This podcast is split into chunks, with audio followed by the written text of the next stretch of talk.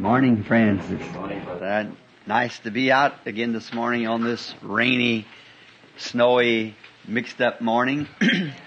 know that many of us had quite a time driving, coming from distance. Uh, we have some these precious friends that comes from Chicago and Alabama and Georgia and Tennessee and Illinois and all around on these days. So we are trust that God will give you His safety as you travel. And it's um, our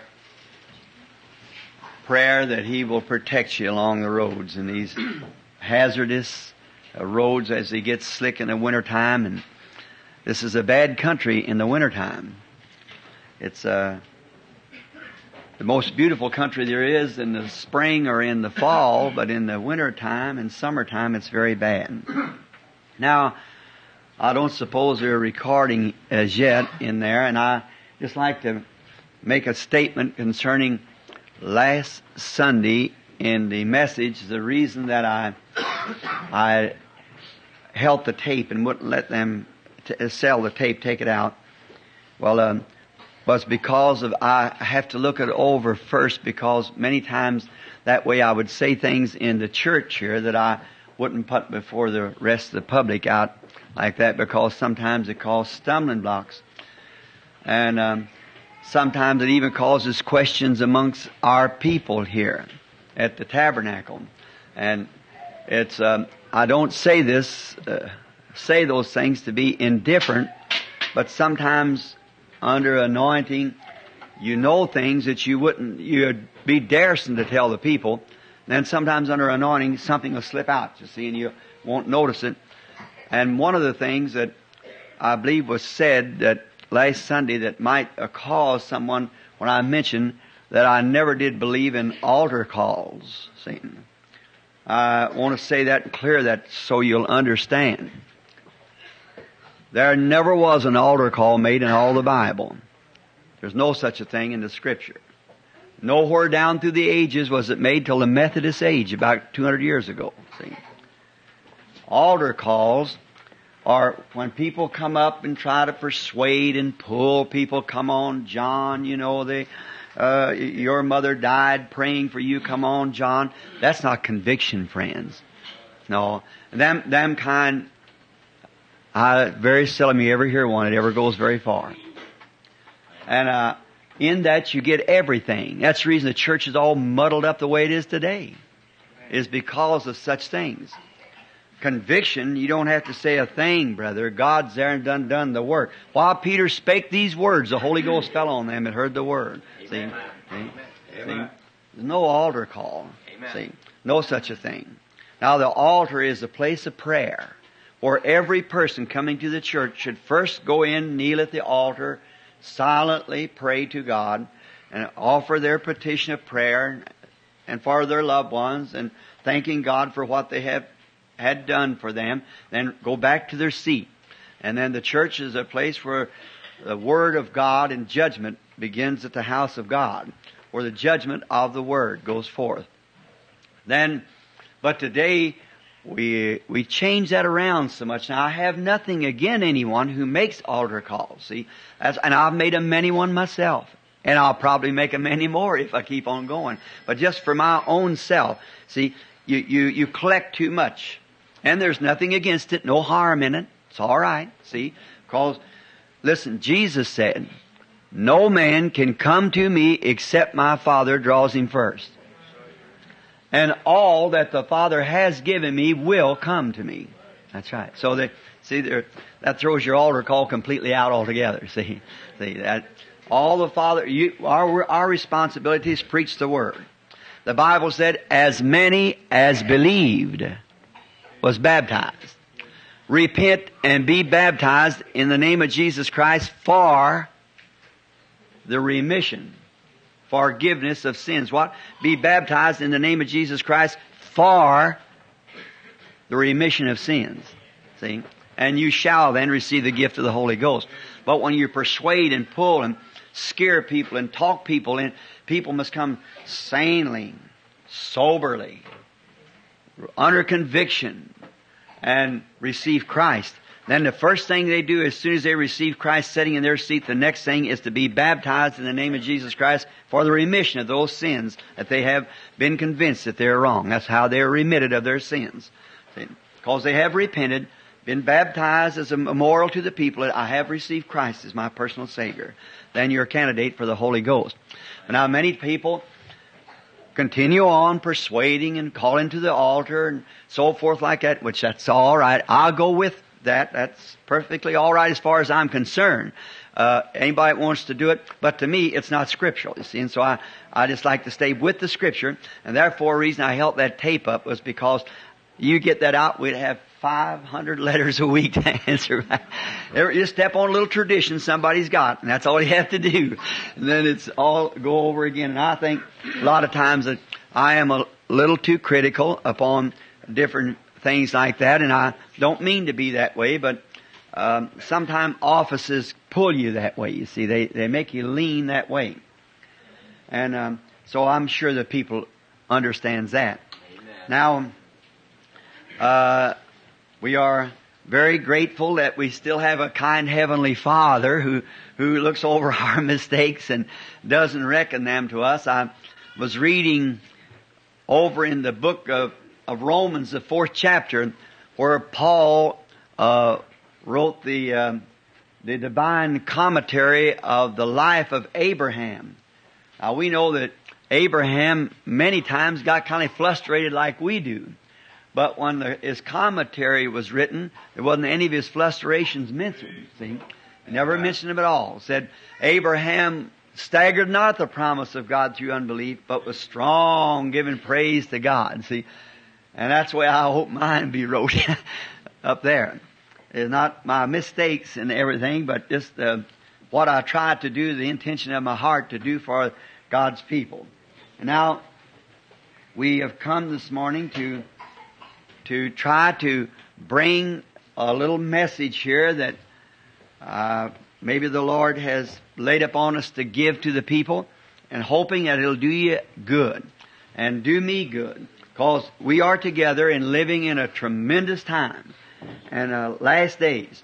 So, just before we um, uh, have prayer, I'd like to read a couple places in the Word, one before prayer and one after prayer. And first, to open up our service or this part of it, I wish to read out of the book of Hebrews, the 11th chapter of Hebrews, and uh, 30, uh, 32nd verse beginning, talking about faith. Now what shall I more say? The time would fail me to tell of Gideon, of Barak, Samson, Jephthah, David, Samuel, and other prophets, who through faith subdued kingdoms, wrought righteousness, obtained promise, stopped the mouth of lions, quenched the violence of fire, escaped the edge of the sword, and out of weakness made strong waxed violent in fight, turned to flight the alien, the armies of the aliens. Women received their dead raised unto life, and others were tortured, not accepting deliverance that they might obtain a better resurrection. And others had trials, cruel mocking, scourging, yea, moreover, bonds, imprisonments. They were stoned, they were sawed asunder, they were tempted, slain with the sword, wandered about in sheepskins, in goat skins, being destitute and tormented. Watch this parenthesis. Of whom the world was not worthy. They wandered in deserts and in the mountains and in dens and caves of the earth. All these having obtained a good report through faith received not the promise, God having provided some better thing for us that they without us should not be made perfect. When I read those stories of those gallant soldiers, I wonder where our little testimony will stand with them people at that day. Just before prayer, would anybody like to be remembered to God? Just raise up your hand and whatever you have need of, may He see and hear and grant it to you now as we bow our heads. Our gracious, loving Father, We humbly approach thy throne this morning in the name of Jesus, thy Son, to offer prayer for ourselves and for others. Thou would first, Lord, forgive us of all of our trespasses and our iniquity, and then we would pray for others, Lord, that they also would be forgiven, and thy church would be drawn closer to thee. For truly, Lord, in our heart we believe that you're ready to work a work with your church, ready to take it out of the world and be translated into the kingdom of God. But Lord, help us to make ourselves ready for that hour. May this morning be the time, Lord, that from one up to all of us will lay aside every weight and the sin that's so easily beset us that we might run with patience the race that's set before us. And I pray, Heavenly Father, today that you'll heal the sick and the afflicted. Many are suffering across the nation, plagues and viruses as the doctors place them. And I pray that your healing virtues, Lord, will be to those people. Then to come down to our little assembly here this morning, many has drove for hundreds of miles starting late last night and through the night and up in the morning today and driving hard to make their way to the tabernacle and it's snowing and along the road. God, we pray that you'll especially bless them. No doubt many had to uh, give a great portion of their coming week's food or whatever it would or things that they've been able to spend their money for, for gasoline and stuff to come. God, he that comes to you empty will go away full. You promised it. And I pray that you'll fill their hearts and their baskets of their soul so full of the good things of God that they'll go away just bubbling over with joy unspeakable and full of glory. Just may the cups of these precious people run over with spiritual and good things from God. Bless every hand. You know the need that was behind that hand, Lord. I ask that you'll especially bless them. We've seen you in this past week how you so miraculously answered prayer in a few moments. Times of emergency and sickness and troubles. Thou art God, omnipresent, present. Stand by His servants. I pray, God, that you'll stand by these this morning. Give to them their desire, Lord, of their heart. I don't believe it was for any selfish thing, any, any bad motive behind it. I pray that you'll bless them. And now, Father, remember me uh, today and may I be able to get myself so out of the way, all of us, from the pastor on down to the, the children. May we be able to lay ourselves aside on the altar of God and open up our hearts and listen to the Holy Spirit as He'll speak to us. Turn our vessels of thy ble- to receive thy blessings with the right side up. Then pour down the power of the anointing oil into them. Give us of strength, Lord, that we need for the days that lies ahead. Grant this blessing, we ask it in Jesus' name. Amen.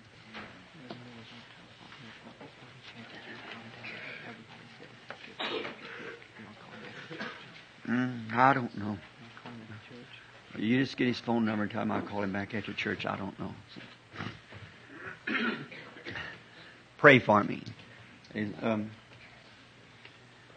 uh, Brother Jack Moore on the phone, still persuading me to be there this week. See, I just don't feel the right up to it. You see, and so I don't know what to do. I love Brother Jack. That big convention coming up down there, and he turned man down like Booth Clibborn and them coming. So, still holding out. Put his advertisement out and all like that holding for me to come. So I, I like to feel really pressed to go, you see now.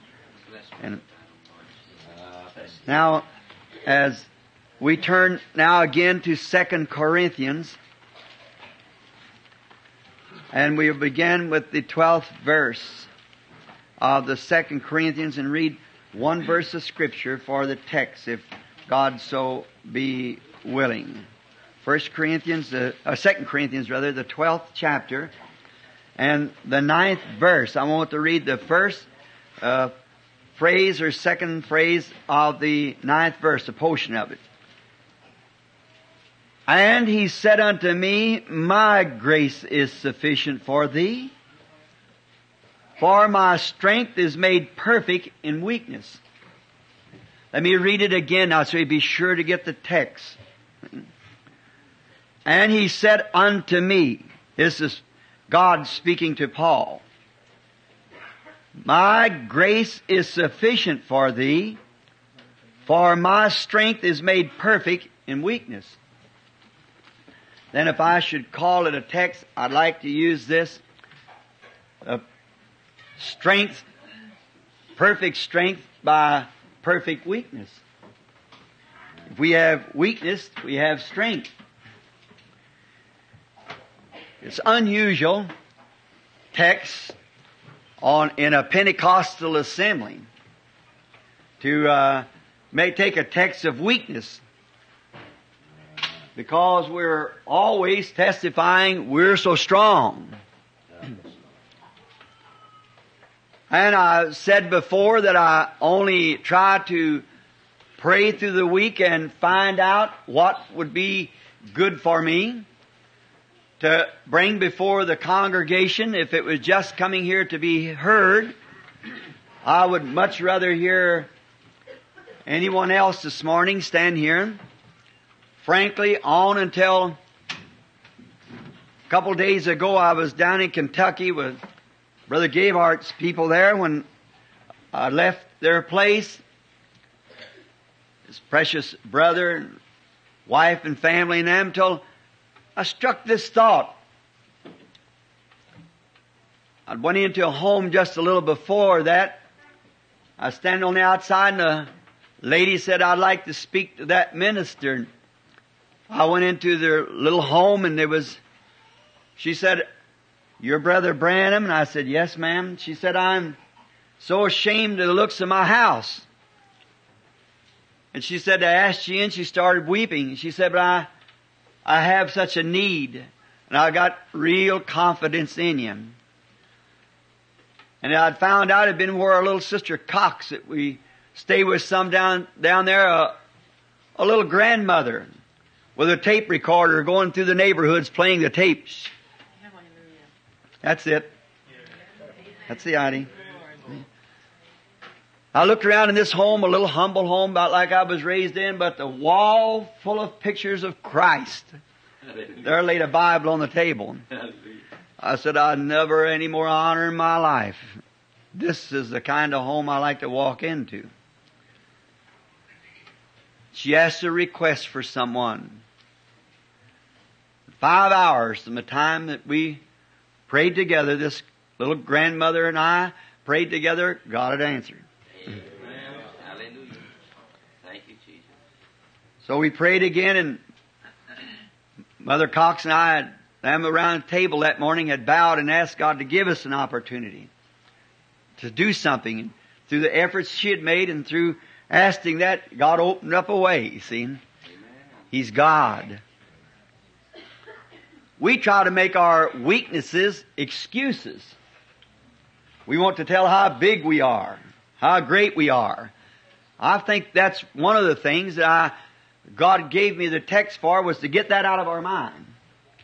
Thing. These little things that we do, and that's what we come to church for, is to find out where our faults is, Amen. And the things that we might better ourselves by. Amen. If we come to church for any other uh, any other objective than this, I'm afraid we won't get too much out of coming to church. We must come to find our weaknesses, find our bad places, and our how see how little we are, and put our trust in somebody that's strong. But when we have weaknesses, there's so many of us likes to testify or likes to think that we're insufficient. And therefore, we make that an excuse. I have no education. I have no ability. I'm unable to do this. And if you keep that up and do that and that way keep going like that, then you can't mount to anything. But the very thing that we make excuses by our weaknesses, God uses that very thing to tackle the job with. He waits for us to get to that condition so that He can use us. We, uh, we take the excuses and say, well, I, I, I I'm, can't do this. I'm insufficient. I, I can't do it. And God takes that very thing to do the job with. That's true. That's the reason why that he, he chooses us because we're in that condition. Now that sounds strange, but just a few minutes we'll get to the reason of it if God being willing. We, um, we find out, just as we've been reading, that weaknesses and rejections, and we find out that those people who are the weakest and the rejected by the outside world is God's heroes that conquer up in the front line. Takes those who are, are, feel themselves unworthy. There was a Methodist brother, three of them comes to this church from up in Ohio or northern Indiana. They said to me not long ago, said, Brother Branham said, we just received the Holy Ghost. Shall we now seek for gifts for our ministry? I said, don't do it. Let alone. And he turned and looked at me and said, I just read a certain brother's book that told us after we receive the Holy Ghost, we should seek gifts for these, to use this Holy Ghost. I said, and become a stuffed shirt. See? If you notice in the Bible, it's always those who are trying to get away from it that God uses. Amen.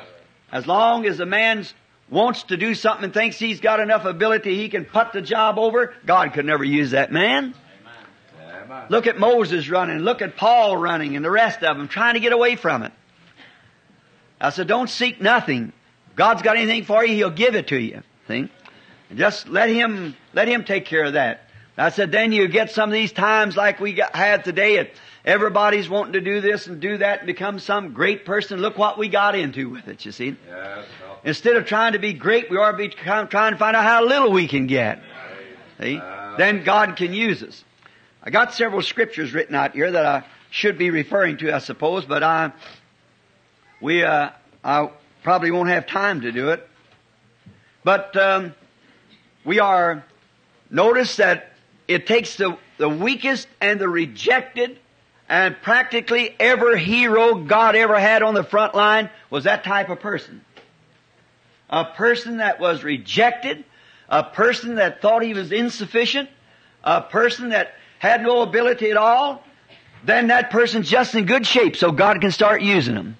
That's right. When they feel like that they can't, they haven't got nothing, that's when God can take a hold of them and do something with them. See? When, but when we are thinking that we're able to do it, then God can't use us because we're wanting to do it ourselves. And um, then the other side, we get these feelings and we think then that uh, we're insufficient and we don't want to do it. But then if we just listen to the call of God, that's the very thing that God wants us to get into, that kind of a shape. So He can. When we are insufficient ourselves, then we are subjects to yield to God's Spirit. As long as we think that we can do it, then we can't do it. But when we get to a place where we know we can't do it, then we yield ourselves to God and He does it. So then if it's us trying to do it, we'll fail. But if we'll just yield ourselves to God, then God can't fail. There's only one thing that God cannot do, and that's fail. He can do anything else but fail. But He cannot fail. So as long as we're trying in ourselves and depending on our own abilities and so forth, well, we'll do nothing. But when we get to a place where we know we're nothing, then God can use us. The important thing, one of the important things that we must master. Now remember this, and especially you young preachers. And lay members like. There's one thing that we've got to master if we expect to fulfill God's desire in our life. That is, we have to master the thought of human ability. Amen. If we ever get to a spot where we think that we can do it with our own intelligence and our own abilities, we've got to master that in such a way that we can get rid of the thing and lay it aside so that God can use us. That's right. And make a complete surrender. We cannot use one ability. We've got to make a complete surrender and to come to God, you've got to surrender to Him both soul, body, and spirit. Everything that you are has to be surrendered to God in order that He can work His will in you and in me. Now that's hard, I know. Because we're always wanting to put our part in something that we know, you know, that we want to do it. We say, well, I, I just know it should be done this way. But as long as you're doing it that way, it's going to be wrong. And God will never use that effort. Maybe the help of the Lord, we're going to get into that in a few minutes. Just show you how God cannot use your ability. That's what's the matter with the world today. These too much seminary experiences, too much placed upon uh, education, too much placed upon uh, relationship or fellowships in denomination. We rest on one another. We rest upon man with ability. The Bible said, how can you have faith when you, when you are, uh, let's see, how does that scripture? How can you have faith when you're preferring one another? When we are expecting, saying this guy, he's a great person, this is a great person, I'll just lean upon him. That displeases God when you do that. We must lean upon God and God alone. We mustn't trust the ability of ourselves or any man. We must completely yield to God. No ability, I don't care whose it is, will never be uh, usable in the sight of God. God has to get all of our abilities out of us before He can uh, achieve His purpose. If He's got something for us to do, and as long as we feel that we're doing a pretty good job out of it, then we'll never be able to be used of God. Now you say you're making an awful broad statement there, Brother Branham, and that, that is a broad one. But just look around and find out if whether it's right or not. Look around today at all of our great achievement we think we've done in where is Christianity in the United States. Look at all of our churches and denominations and our evangelists and healing campaigns and everything else we've had. And what is it? Worse than it ever was in the beginning. It's worse off today than it ever was. Because that we have tried to do it in human ability. They gather together and make long prayers and go out there and had the other day where they had so many 150,000 or something like that gathered together. Both Protestant and Catholic. Say some prayers and pray some prayers and make some prayers and so forth. That just might as well not have gathered. It's not worth nothing in the sight of God. Now if I get critical, forgive me. See? But I, I've, you've got to drive the thing down. Amen. See? You've got to make it hit the nail. And what good did it do? Nothing. And it'll never be until every person that professes to be a Christian will forget his own ability and yield himself to God, then God can achieve his purpose by sending uh, not a revival, but brother, what he needs to do first is send a killing. That's right. So we can revive. You have to die before you can be born again, and you have to, he needs a killing of ourselves. This tabernacle needs a killing, and me with it. All of us. We need a, a killing so that we can be revived in a new life, a new hope, a new hope, a new experience. We need first a day of mourning. We need a place of yielding to the Spirit. Instead of so much depending upon schooling, upon our programs, and we, uh, our campaigns, and all that we have, we, we, we rely upon cooperation with so many different ministers to cooperate. We allow so many, if we can't get so many, well, we won't do it. We won't go to the cities without that. And then when we do that, we're making it in a great big machine. It's got a carbon knock in it. See? So we, we got to get away from that. That human, uh, ability. We got to get to a place where we can surrender our souls and lives even to the housewife, to the farmer, to the mechanic or whoever we are, we got to surrender completely to God and know that we are nothing. Then let God start from there. Then He starts moving, working. And that includes all of us, everyone. That's the, the thing that we got to do. History proves, does now, proves, history does, that God always chose the nobodies to become His somebodies. God takes the person that's nothing. Today, unless you've got a good theological background, you better not even try to approach the city. You better not even try to approach a meeting. But if you've got great backgrounds and great trainings and things behind you, you can go into any city and get a cooperation.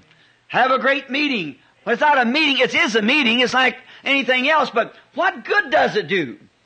See, you, you still, you get these little girls and boys coming up, chewing, chewing gum and going up to the altar and women and men going up there just to say they went up to the altar. Go into the room to instructions and come back out and be sprinkled or immersed or whatever they are. In a, in a year from there, one of our greatest evangelists said if he could know that he could save 10% of his conversions for one year, he would be happy. When them, when if he had a thousand conversions, the next year there ought to be 10,000 of them. See, we're missing the goal. We're missing the purpose. Some of us build it up on intellectual conception. Oh, that this know-it-all, this man's a trained scholar. We should train our people and school them. The next one bases it up on some sensation of, of movement, shaking, crying, shouting, dancing in the spirit or something. Some emotional, outward work. And that's just as bad as the education. If the devil can't get you on this side, he'll push you off that side. But the thing of it is, is having nothing that you can depend on in your own self or anything that you can do. Just a complete, total surrender of your weaknesses unto God and say, here I am. Hallelujah. Have nothing, no ability that you can trust in. Search back through the scripture and find out, as I've got the scriptures written out here I'm referring to. Some, back through the scriptures, we find out that God always used the nobodies to become His somebody.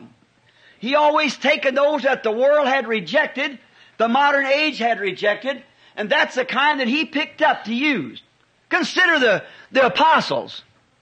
Think about Peter the fisherman. Not enough education to write his own name. John, ignorant and unlearned.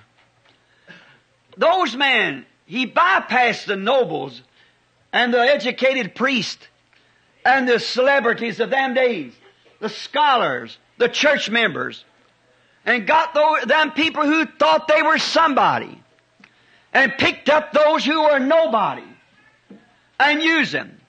Now, a somebody can become uh, one of His people, God can use them if they're ready to forget that they are a somebody.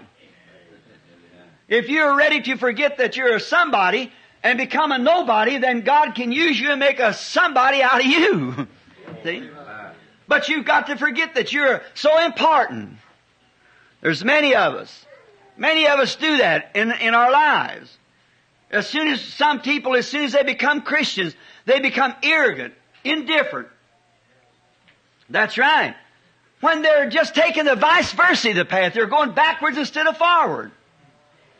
When more you can get out of yourself, more room you've got for the Holy Spirit to come in. Like Elijah told uh, Jehoshaphat them, said, dig this place full of ditches. Deeper you dig, the more room you're going to have for water. And the more of our own selves, of the own rubbish of our own abilities that we can throw out of us, the more room there'll be to be filled by the Spirit of God. Long as we can do that.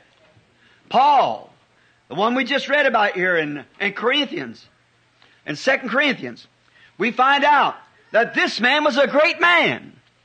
He was a scholar, a great man. But he had to forget all he ever knowed in order to know Christ. I'm going to let read one of these scriptures here. So you, you want to read it with me. Let's turn to 1 Corinthians, the second chapter, and the first verse, just a minute. And let's read here just a minute what Paul said, this great scholarly man, what he said about himself, what he had to do. First Corinthians, the, the second chapter of First Corinthians, and begin with the first verse. Listen to this scholar. This man was trained, he could speak pretty any language there was in the world. He had to brag about it. He was brought up under the strict, strict sect of the Pharisees. And his father was a Pharisee. Later he was a Pharisee of the Pharisees. And that means that he was, he was absolutely the, the strictest of the Pharisees. He was a great fellow. And he had authority. And he was smart. His father had given him an education under the best teacher there was in all the land, Gamaliel, at that time. The most notable teacher of any of the schools. Paul become that type of a man. He learned every language. He learned psychology. He learned all the different things that there is in, uh, to be learned in that way. And he leaned hard to the, to the tabernacle of the, of the priest and with the, the great man. And he was going about making havoc of the church. Listen to this same man with all this education after he had received Christ. Listen to what he said. How strong and great he was. He had to forget it. He had to realize that he could not depend upon himself. He had to realize that his education was nothing. He had to realize that all of the training he had ever had, he'd have to forget everything he's ever trained for. Listen at him now. I, brethren, when I come to you, not with the excellency of speech of wisdom, see, declaring unto you the testimony of God, I never come to you to tell you, now I am Dr. Saul from the school of so and so. I am uh, out of the great sect of this denomination. I never come to you like that. For I am determined not to know anything among you save Jesus Christ and Him crucified. Uh, listen to testimony of a man like that. I'm determined to know nothing about your abilities. I know that there's nothing in you. And I'm only determined to know one thing that I see in you. That's Jesus Christ and Him crucified. Hallelujah. The crucified Savior among you. That's all I'm going to recognize. Listen to Him. And I was with you in greatness. And what? Weakness. And in fear. And much trembling. Could you imagine a man a Pharisee of the Pharisees. A teacher of the teachers. A man that was trained from childhood for the ministry. To be an eloquent man. That was smart and brilliant. To come before a class of people like the Corinthians and say, I was with you in weakness and in fear and much trembling. A man who turned the world upside down. Glory. The greatest missionary that's ever been known. Confessed that he come in weakness. Not as a trained scholar, but in the weakness. And fear lest he'd step off the path somewhere. Much trembling because he could not trust in his own ability. The reason he was fearing, not because he's scared of anything, but he was scared he would displease God in some way. That he'd get his own ability mixed up into it. Something that he had learned that he'd, he's telling me, I didn't come to you with this excellent speech. I come to you in fear that I would come that way. Yeah. But I come to you knowing nothing but Christ and Him crucified. And I come to you in fear and weakness and in much trembling. And my speech and my preaching was not with the enticing words of man's wisdom, but in demonstration of the Spirit and power. Listen to this man who was a warrior, has stripped himself. Amen. If there's anything that our schools needs today, if it's anything our churches needs today, is a stripping of themselves. Of your own thoughts and your own abilities. Strip yourselves before God. Unless you would try to do something within yourselves. I hope you, that gets down deep to us, both here in the tape world too. Help us, Lord. that you realize that you've got to become nothing. Not a know-it-all, not a great somebody, but a nobody. You've got to come dust. You've got to get to a place that you know that you're nothing.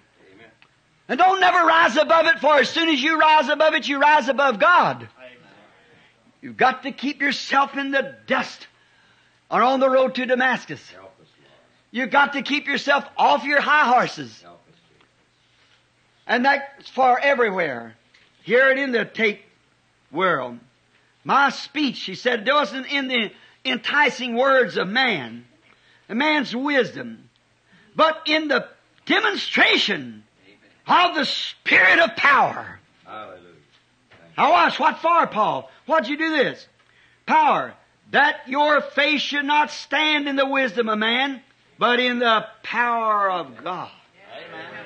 Oh, what a preacher. you. Help us. Amen. This great man, who he sought God, and he said, God, I am weak, and I, I don't know what to do. I pray you, God, to me. Take my infirmities away from me, and these things so I can be stronger. God spoke back to him and said, Paul, my strength is made perfect in your weakness. Then Paul said, when I'm weak, then I'm strong.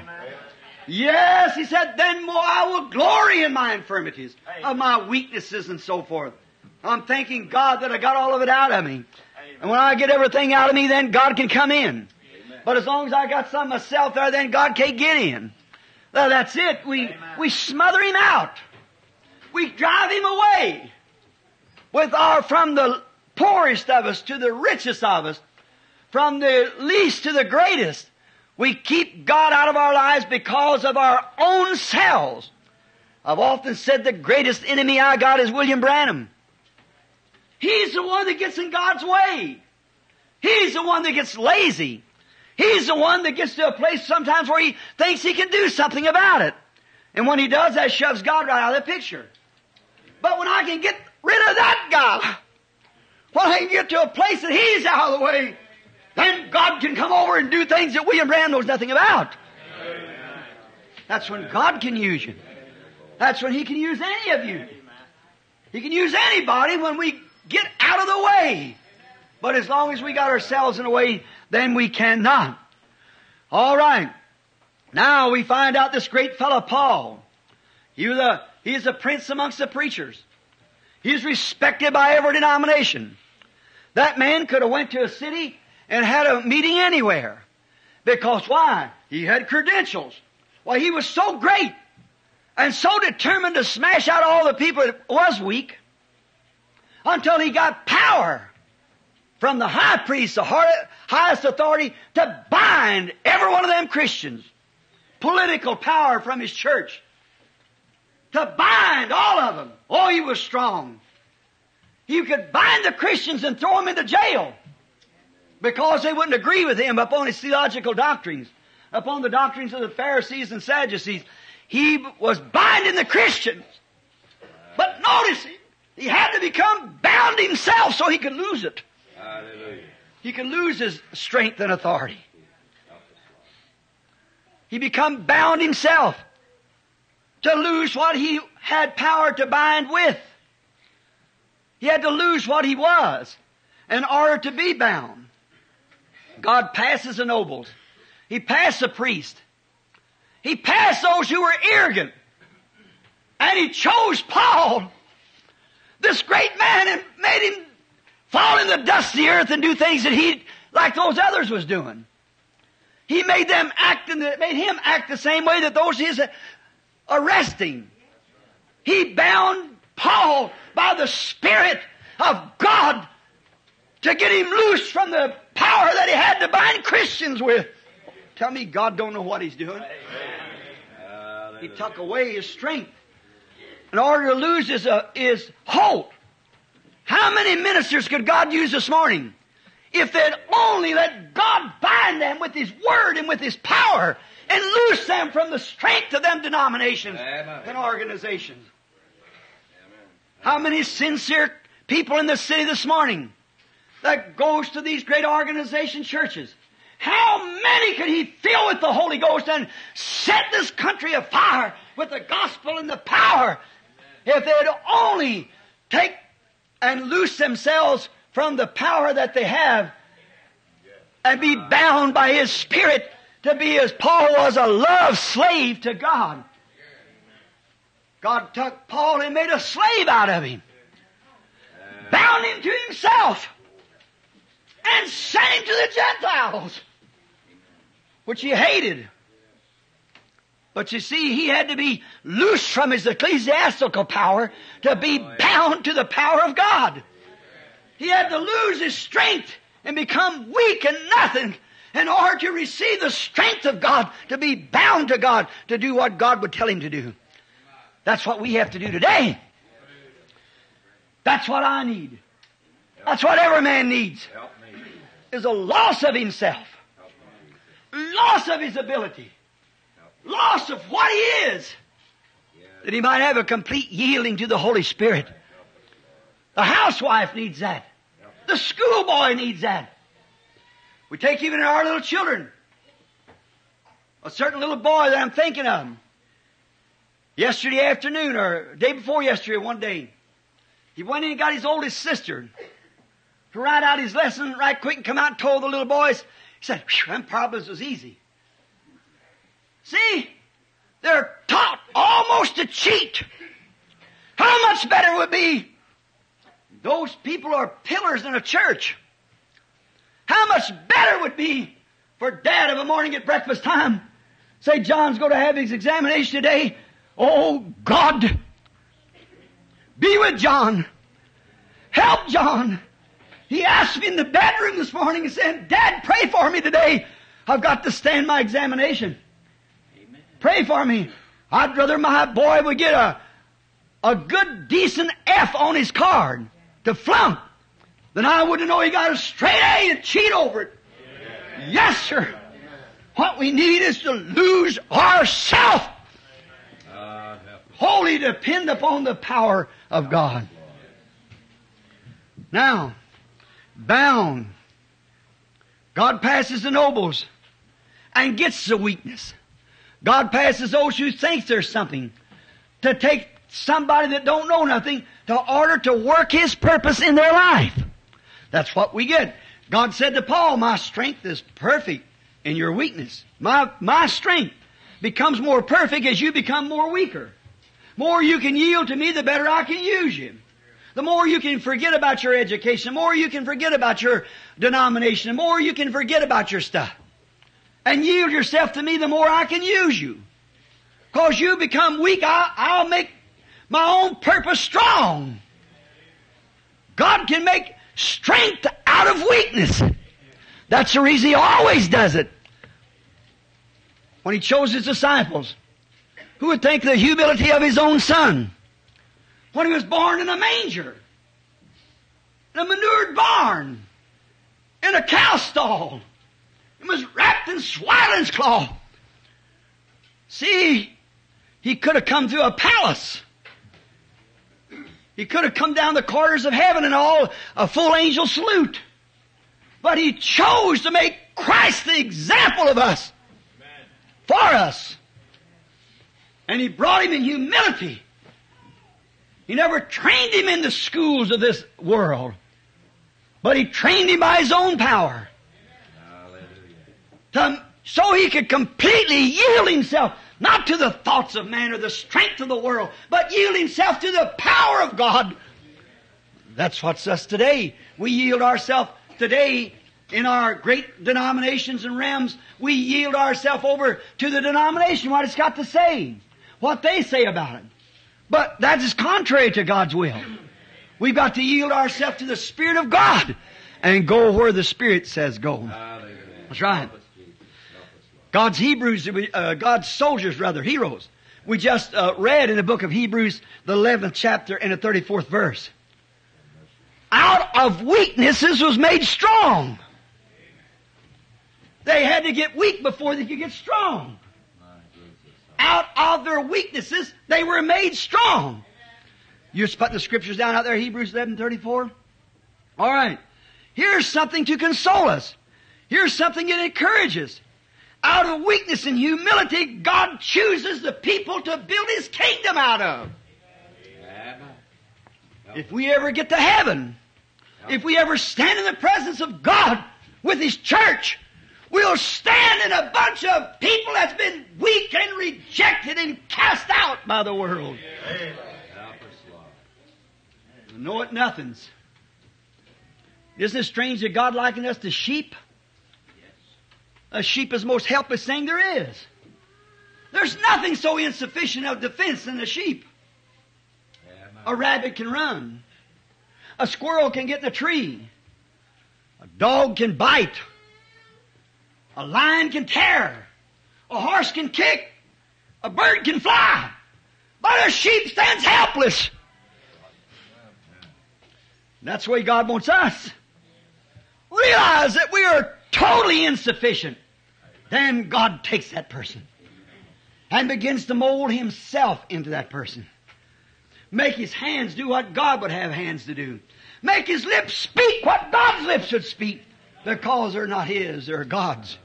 He begins to build a character. Begins to take this weakness and to make His own self. He brings us here in the earth, but then we are educated, we're smart. Did you ever notice the lines, the lineages? When we take, for instance, like an Abel, from Abel comes Seth. Seth's lineage come right down on down to Noah's time. All of them were just humble farmers. But Cain's children become smart, shrewd, educated, great man, builders, professional man. But God's side was weak and humble. That's how God used them. That's God's opportunity. That's God's way of getting to us. It's when we're weak. We get something in. This encourages, of course, because God's whole kingdom is built out of these kind of people. Then when you get to that kind of a way, then you, you can, you're in His kingdom. The case is with us that not that we are too weak. The case is we're too strong. Help We're, we're, we're just too strong. Help That's all. The thing of it is we're too strong-headed. Help. That's right. We're too strong in our head. We know too much. That's right. Help God wants to get that out of us. Have mercy on us this morning. That's right. We're too strong. We're too strong to yield to Him. Oh, we got we, we yield to ourselves. We got to think. Uh, well, now here I, I got sense enough to know.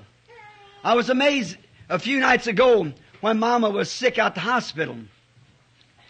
I went to there's a little lady next door. If that little lady's here, you forgive me, sister. She's a little Kentucky girl from down there, and we was and that was her mother-in-law. And I was uh, talking to her that night, wife and I there along about one o'clock in the morning, and her husband laid down on the floor and went to sleep. She said, "Get out of here. You're no good to your mammy anyhow." And uh, run him out, her husband out of the room because he's laying right straight across the door where and nobody getting his snoring away on the floor. So she got him up and run him out. And uh, she got to talking there. I got talking to her about the Lord and so forth. And she said, well, she said, all I ever know was a gooseneck hole in a tobacco patch early of a morning, cutting out the weeds and sucking tobacco and so forth like that. Said, but I tell you, said, Pappy sent us everyone to school and said we still ain't got no sense. I thought, well, maybe that's the reason. See, you, you got to keep the things of the world from you. Now, I'm not supporting ignorance, not, not that. But I'm trying to think when you get to a place where you think that you just, you just know so much that nobody else knows anything about it. Your knowledge is alright as long as it don't, as it don't interfere with the promises of God. We're controlled by five senses. And those five senses, see, taste, feel, smell, and hear, is very fine. Until they interrupt the sense of faith. Then when they come against faith, and how do you know which one's right? Because faith will always agree with the Word. Amen. And then if, if your faith is contrary to the Word, or you think it is, then you haven't got faith. You've got a make believe. You've got to boast in your senses of some scholarship that you've learned about or something. But when you get away from that and depend completely upon faith, and faith can only be built upon the Word of God. Correct faith.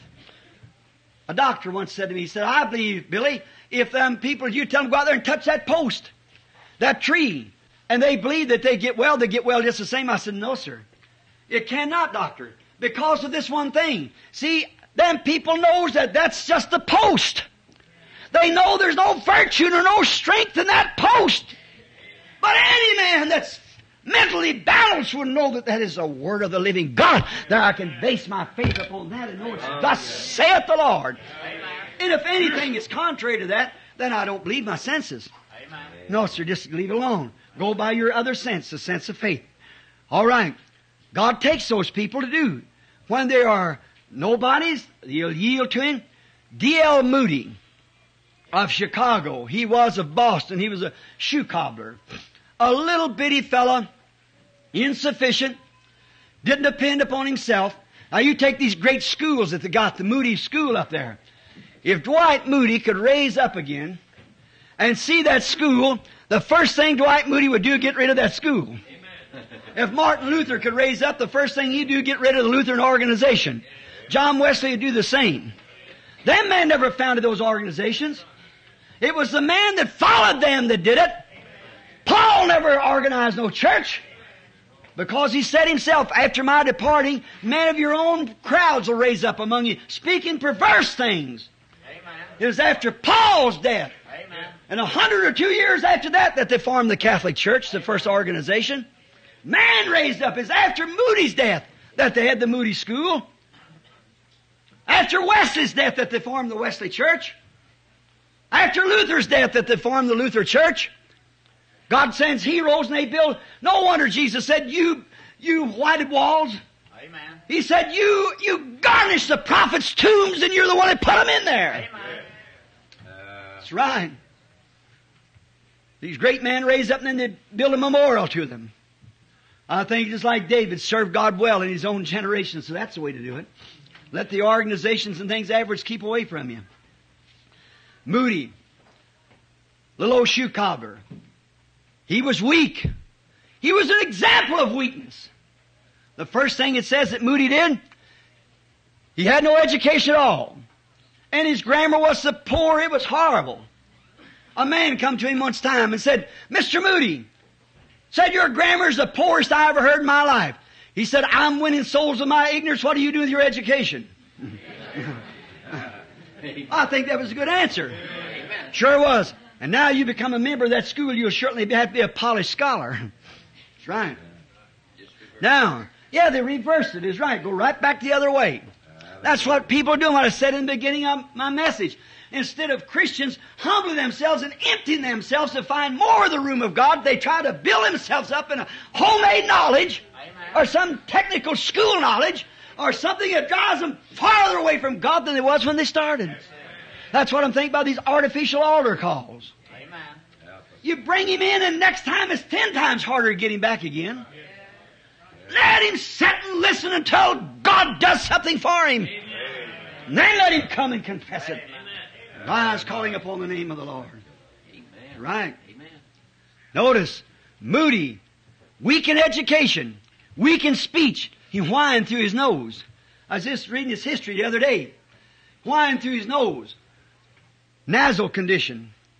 Physically, little bald-headed fellow, whiskers hanging down his Sarah, a little bitty short fella.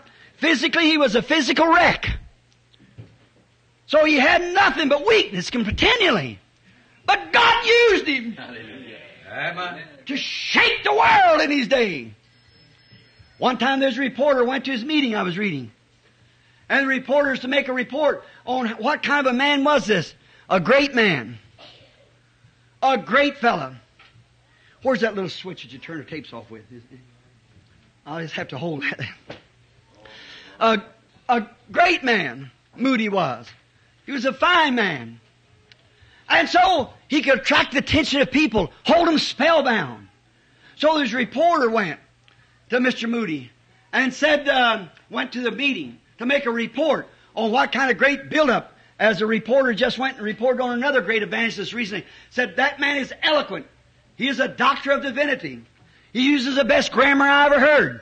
He holds the people in his psychology, he can hold the people spellbound. Dwight Moody, when the reporter went, said, I don't see what's in him that's attractive to anybody. Hallelujah. Said the first thing he's ugly as he can be. The next thing he's a physical wreck. The next thing said he is he has no education. His grammar's the poorest I ever heard. And said he's got a whine and a wheeze when he's preaching. And said I don't see nothing. And Dwight Moody would attract the attention of anybody. Mr. Moody was brought the article. He read it and kind of chuckled to himself, said, certainly not, it's God. Hallelujah. Sure. Hallelujah. People don't come to see Dwight Moody, they come to see God. The people ain't caring how much you testify. They want some reality there in your life that proves that God's got a hold of you. Let you be Methodist, Baptist, Pentecostal, whatever you may be. They want to see God. That's right. Man of great man. Men who are weak and realize their weakness. Look at Moses, the young intellectual man. Oh, he was a scholar. He was so trained in all the wisdom of the Egyptians that he could teach the Hebrews. He could teach the Egyptians. He could teach anybody because Moses was a great man. Smart fella. Oh, he was powerful man. And Cecil DeMille's conception of it when, when uh, he had uh, the Ten Commandments played. And he had this man come that was, uh, I forget the man's name that played the part of Moses in there, some actor, but a great big man with great arms and strength. And uh, Moses was perhaps that sort of a man. We know he was strong and well trained. So he took up on himself seeing the need of the day. Oh, may God let this sink home. Seeing the need of the day. Moses, with his intellectual powers and his ability that he had to do it with, he was a smart man. He was a coming Pharaoh. He had psychology. He had, he had power. He had physical strength. He had a, he had everything. So he said, I'm well equipped. I know all of it. And if there's a man in the land that's able to do it, I am. So I'm the man of the hour. So I'll step out. And he went out to accomplish a work that was right and in the will of God. And he offered his natural abilities. God refused it. He couldn't use one thing Moses had. He couldn't use it then, neither can he use it now. God cannot use our natural abilities. We've got to get ourselves and our abilities out of the way and surrender to the will and power of God. Say, well, brother, I can preach. He can't use that. As long as you can preach. Uh, that's all right. I can do this, I can do that. You can't do that when God can't use it. But if you'll yield yourself to God and let Him do it. You say, well, uh, brother Branham, I know I'm a teacher. Well, as long as you're the teacher, well, you won't get very far. Amen. But the Holy Spirit is our teacher. Sure it is. God sent the Holy Spirit to be tutor over the church. Some people go to school for years and years and years. What do they do? Read articles out of the upper room and so, oh, that's good. You take the National Sunday School lesson. I have nothing against that. That's words of God and things, but it's put together with intellectuals. It's got to come by the power and the resurrection of Christ. You cannot depend on your natural abilities. So, Moses, this young, fine, strong, giant, intellectual man, he set out to do a good work, but God simply, absolutely could not use it. He could not use his natural abilities. And we cannot, it isn't today that we cannot, God cannot use our natural abilities. But there's one thing Moses had that I admire. He had sense enough to know that he was licked. We haven't. That's all. We'll make a new denomination. We'll get somebody else with a healing gift or something. The Pentecostals, see. See, we, we just don't know enough to realize that we're licked. The Pentecostal church, the Assemblies of God, the United, the rest of them seem like they haven't got the ability to know that they're licked. Hallelujah. Amen. Oh, I wish I could make this stick. They are licked. The church organization is licked. Just the same as this United States is licked. trembling and fearing and bombs hanging down their farm. They know they've danced away and gated their life to hell. And they're licked. The spirits without of them. You'd have to comb trees to get young men to the army. They see what happened to the other one. We're licked. The church is licked. They know that Moses realized it. And he knowed enough then, God took him back in the back in the wilderness to learn him some human weaknesses. He took him back to learn him what it was all about. So well did he learn. oh my, did he ever get a lesson? God must have had a time with him back there. You know, Moses had a temper. God gave him a wife by the name of Zipporah. She had one too. So I imagine everything wasn't so pleasing back on the backside of the desert for a while when both their tempers got out of control at the same time. I suppose his intellectual conception of how psychology ought to control a person didn't do much good because when he's on his road down to Egypt, I see Zipporah still had a temper. She cut the foreskin of her son off and stood it before Moses and said, You're a bloody husband to me. God was angry with him, he looked for him in the end if he could find him and slayed him. I guess there was a little things God had to teach him back there, see? That he was a human. All of his wisdom of Egypt, all of his powers of intellectual, God cannot use a one of them. You come say, now Lord, I've been school for 40 years now. I'm, a, I'm an intellectual student. I can quote that Bible my eyes closed. God can't use a bit of that. Oh, I belong to the biggest church there is in the country. I, am a, I'm this, Lord. Oh, I'm a Pentecostal. I, glory to God, I just received the Holy Ghost the other night. Hallelujah. You're going to make me to do so and so. God can't use a bit of that. Amen. Uh, whenever you get licked and realize you're licked, then come on back and humble yourself. Get weak. Find out you're human. And there's none of your intellectuals can do. The human weaknesses will never be used of God. God, by the human weaknesses, pours Himself into you, and then He uses Himself. You just become an instrument. Amen. Certainly. You've got to get yourself out of the way. Moses, oh, he learned, he learned human weaknesses real good. He learned it so well that when he, God called him, he had seven weaknesses that he could argue against God's call. Did you ever study in the first part of Exodus? The seven weaknesses. Uh, I got them wrote out here. I want you to listen to them. The first weakness he had was a lack of a message. Second weakness he had was a lack of authority. The third weakness he had was a lack of eloquence. The fourth was um, uh. The fifth one was success. And the sixth one was exception. Now you compare yours with his and see if you can come up with that. see if you can get as weak as he was. Lord, I, I ain't no good. I can't speak. I, I, I, slew an Egyptian. I can't go back there. Oh, everything they won't receive me. I got no message. I can't speak. I'm a sword speech. See how he was? He was nothing. Brother, he had been cured. yeah. God could use him man after he's cured. Yeah. That's he can use us after we get cured. To find that my PhD and LLD and double LD or whatever it might be, all my degrees is nothing. God can't use them. Well, I'm Assembly of God. I'm a oneness. I'm a Baptist. I'm a Presbyterian. God can't use a bit of that. Amen. Quicker you get away from it, well, the better off you'll, you'll yield yourself to God. Like the prophet was, said, I'm a man of unclean lips and among unclean people. And the angel went and got a, a tongs and went to the altar and got a coal of fire and touched his lips. Then he cried out, Lord, here am I, send me. Yeah. After he had realized that he, yet being a prophet, he had unclean lips. Soon as we can realize that we are, we are nothing, that you're nothing, you're dust of the earth, God cannot use you. Yes, your experience, all your weaknesses wouldn't match Moses. He had six different weaknesses here, and he had learned human weakness. I look at the difference between that Moses meeting God and Moses looking up on the set like today, saying, say, we need so and so. We need a revival in the land. Now, I'll tell you what I'm going to do. I'm going back and study till I get my Bachelor of Art. Mm-hmm. I'm going back and study till I can get ordained as a LLD. I'm going to study literature. I'm going to do all this. Then I'll go out and I'll be the man of the hour.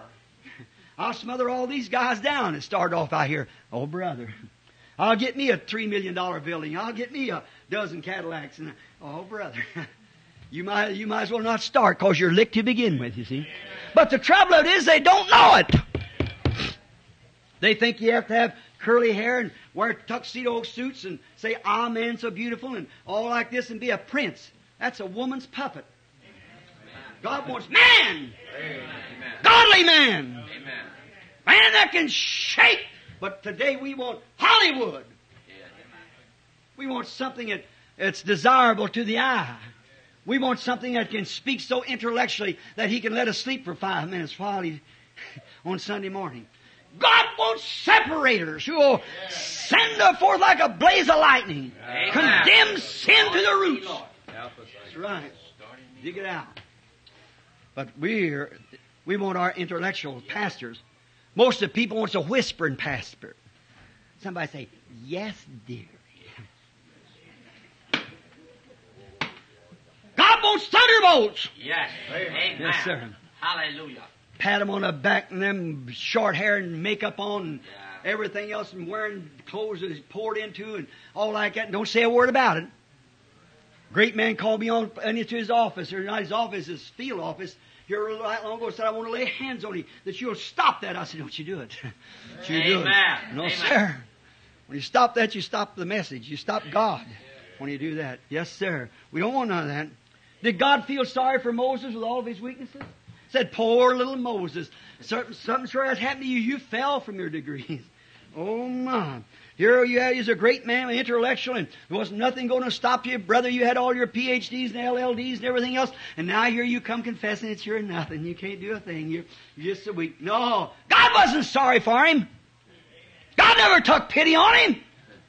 God had him cured then of all that stuff. He wasn't sorry for him, but we find out if you're putting it down, Exodus 4.14, the anger of God was kindled against him. God wasn't sorry for him because he's weak. You say, oh Lord, I just feel so bad. I don't believe I could do it. God don't feel sorry for you. Amen. Feels like kicking you around a little bit, see? Sure, God don't feel sorry for you. He gets angry with you. You're just getting in shape then to where he can use you. Yeah, Moses getting cured up. God can use him. He had the cure. He was away from human abilities then. He didn't have nothing he could rely upon then. Because he, he was ready then for the service. God said, 40 years I hear have had you and Zipporah fussing and carrying around out here in this wilderness where you can find out this human weakness and not where you're standing up there as a big prince. Hello, Dr. Moses. Good morning, Reverend Sir. yes, sir. Moses, you're the coming prince. All we all think of you. Now you're out here in the desert with a bunch of sheep and a high-tempered wife. See? That fixed him up. Yes, sir. Moses in an awful shape, and he said, Now I can use you when you realize that you're nothing. Now come on up here for this burning bush. I'll send you down yonder. Oh, my. God, give us some more of that kind. Amen. Give us some more weaklings. Yes. Amen. That's what we need, some weaklings. Sure. He was Jacob. You know, Jacob thought he was a great guy once. You know, he could just cheat and get by with anything. Went and put some popper sticks in what his father uh, lost sheep and cattle when they were pregnant and turned them into speckled sheep and those forth like that when they went to water to drink. And the first thing you know, Jacob become a great man. Sure, he was a, he really was called Jacob. No mistake, Esau said. He was a supplanter, all right. So he was a cheater. He was coming along fine, gaining, had great herds and wives and sheeps and cattle and oxes and, and everything. He had everything. One night, oh my, when he got down to a little brook one time, he was going to cross over. He come to a place that an angel got a hold of him. Brother, old Jacob held on all night. he sure did hold on a long time. But when he surrendered himself, when he got weak and couldn't hold on no longer, oh God, Hallelujah. let the church get like that. Help us, Lord. Get to the church, get to a place where it can't hold on any longer with its natural abilities, but has to give over to God. Let the Methodists be ashamed of themselves that they are a Methodist. Let the Baptists, let the Pentecostals be ashamed of themselves. And stop holding on and yield to the Spirit. It was then that Jacob become a prince of God. The Bible said he become a prince and his name was changed. See? And, and remember, he's a great strong man on this side, intellectually, powerful. But on the other side, he was a limping prince. Weak and wore down, but had power before God. Yeah, you might, your organization might be broke plumb to pieces. your prestige in the neighborhood. You may be an old-fashioned crow from then on to the neighborhood. That might be right. But I tell you, you have power with God. I'd rather be like that. I'll take that way anytime. The disciples come back and rejoiced because they were happy that they were counted worthy to bear the reproach of the cause and of Jesus. Sure, they'll call you holy roller. Get out of that place one time. Let it get broke up. Turn loose from your, well, say, I'm a Methodist or Presbyterian, I'm Assemblies, I'm oneness, I'm just as good as you are. All right. Just get out of that one time. Give away. Get a, let the angel get a hold of you one time. The angel of the Lord. It'll bring you the truth of the message. Let him get a hold of you one time. You'll humble right down to baptism in Jesus' name. You'll humble right down to all the rest of it. Yes, you will. You'll sure do it. Yeah. You, you just forget all these intellectuals. A few days ago, one of the sweetest friends that I got, a fine person, said to me, leaving the room after I'd been on an interview, left the room, said, Brother Branham, and this person has been a, one of my financial supports in the meeting out there. Come to a place where I didn't know how I was going to make the thing go, just trusting God. This person would write it off. Yes, just a fine person. And this person took a trip and come from a great city here a few nights ago and stood in the room and said to me, leaving, said, Brother Branham, said, I just want to say one thing. Said, there isn't a person but what loves you that I know of. I said, I'm so happy for that. Said, Brother Branham, is just one thing, one thing wrong. I said, what's that, sister? Said, well, the one thing is this, Brother Branham, that if you would just compromise on a little of that doctrine you have, said every organization would receive you. I seen right then. I thought, I said, what doctrine, sister? And said, uh, oh, that baptism in Jesus' name.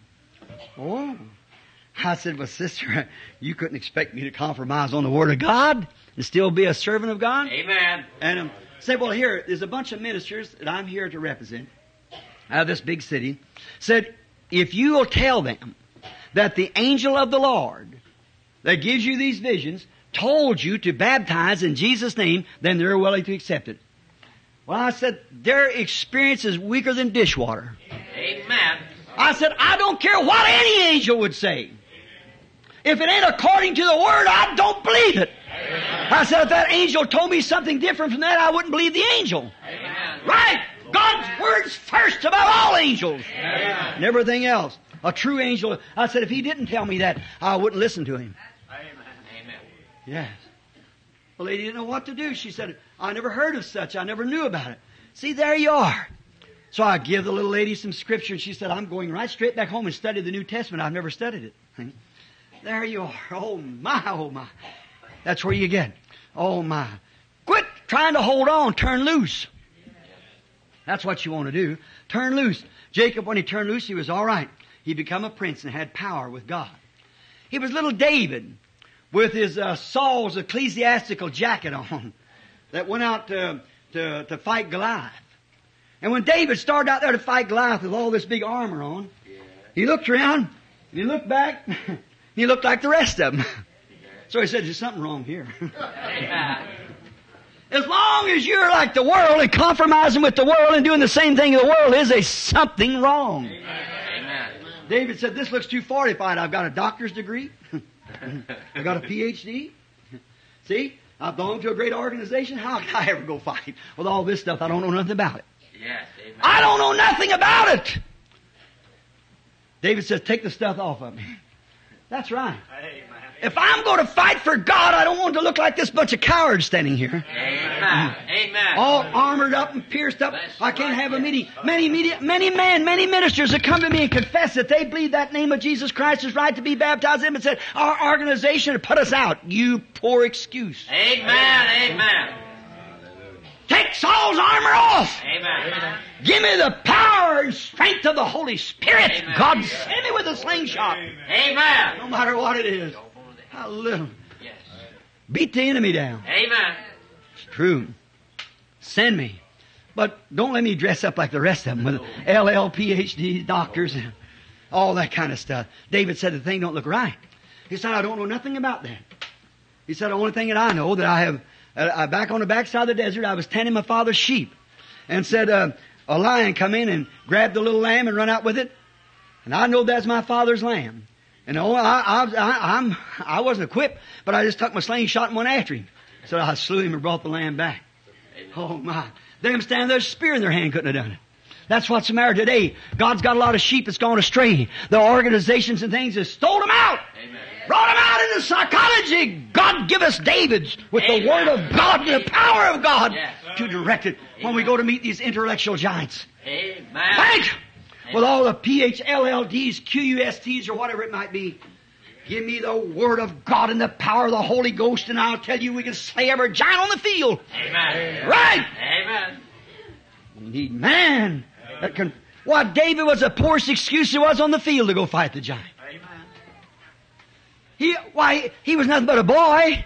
And the Bible said he was ruddy, a little scrawny looking fellow, probably stoop shouldered, piece of sheepskin wrapped around him. He didn't have none of these big intellectual degrees and well trained. He know nothing about a sword. He know nothing about all this training at Saul. Saul was the best they could have had. Bishop Saul. Certainly his head and shoulders above the rest of the army. Well, he was, he was the one who went and fought him, but he was scared. And today we know we need a revival. We know we need a stirring amongst the people. It'll not take a doctor of divinity. It'll take a weakling. Hallelujah. That'll take the Word of God and the power of the resurrection of Christ and slay this thing. It'll bring Christ to the country.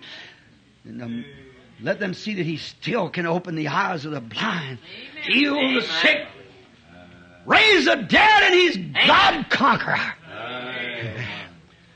We need a David, untrained in the theological schools. We need a man who knows nothing about that. Some little plowboy or something. Yes. Some little guy with his stooped shoulders, not much to look at. Will come walking down the road with the power of God. Hallelujah. Mother was dying. She said, Billy, I've trusted, believed you. You've been my spiritual strength. You've guided me to God. I said, Mama, when I was a boy, our background, of course, Irish, we kind of lean a little Catholic. I said the church said that if they, they was a body of people. They had it all. Everything they did was all right. I couldn't believe that because Luther said we're a body of people. We got it all. The Baptist said we're the body. We got it all. There's too many. There's about 900 different organizations. I said, Mama, I couldn't put no trust in that. Which one of them is right? Amen. Come to find out, I say this humbly, sweetly, but I believe none of them's right. I go back to the Word of God. I seen what it done back there. And then God let us all go back there. Yes.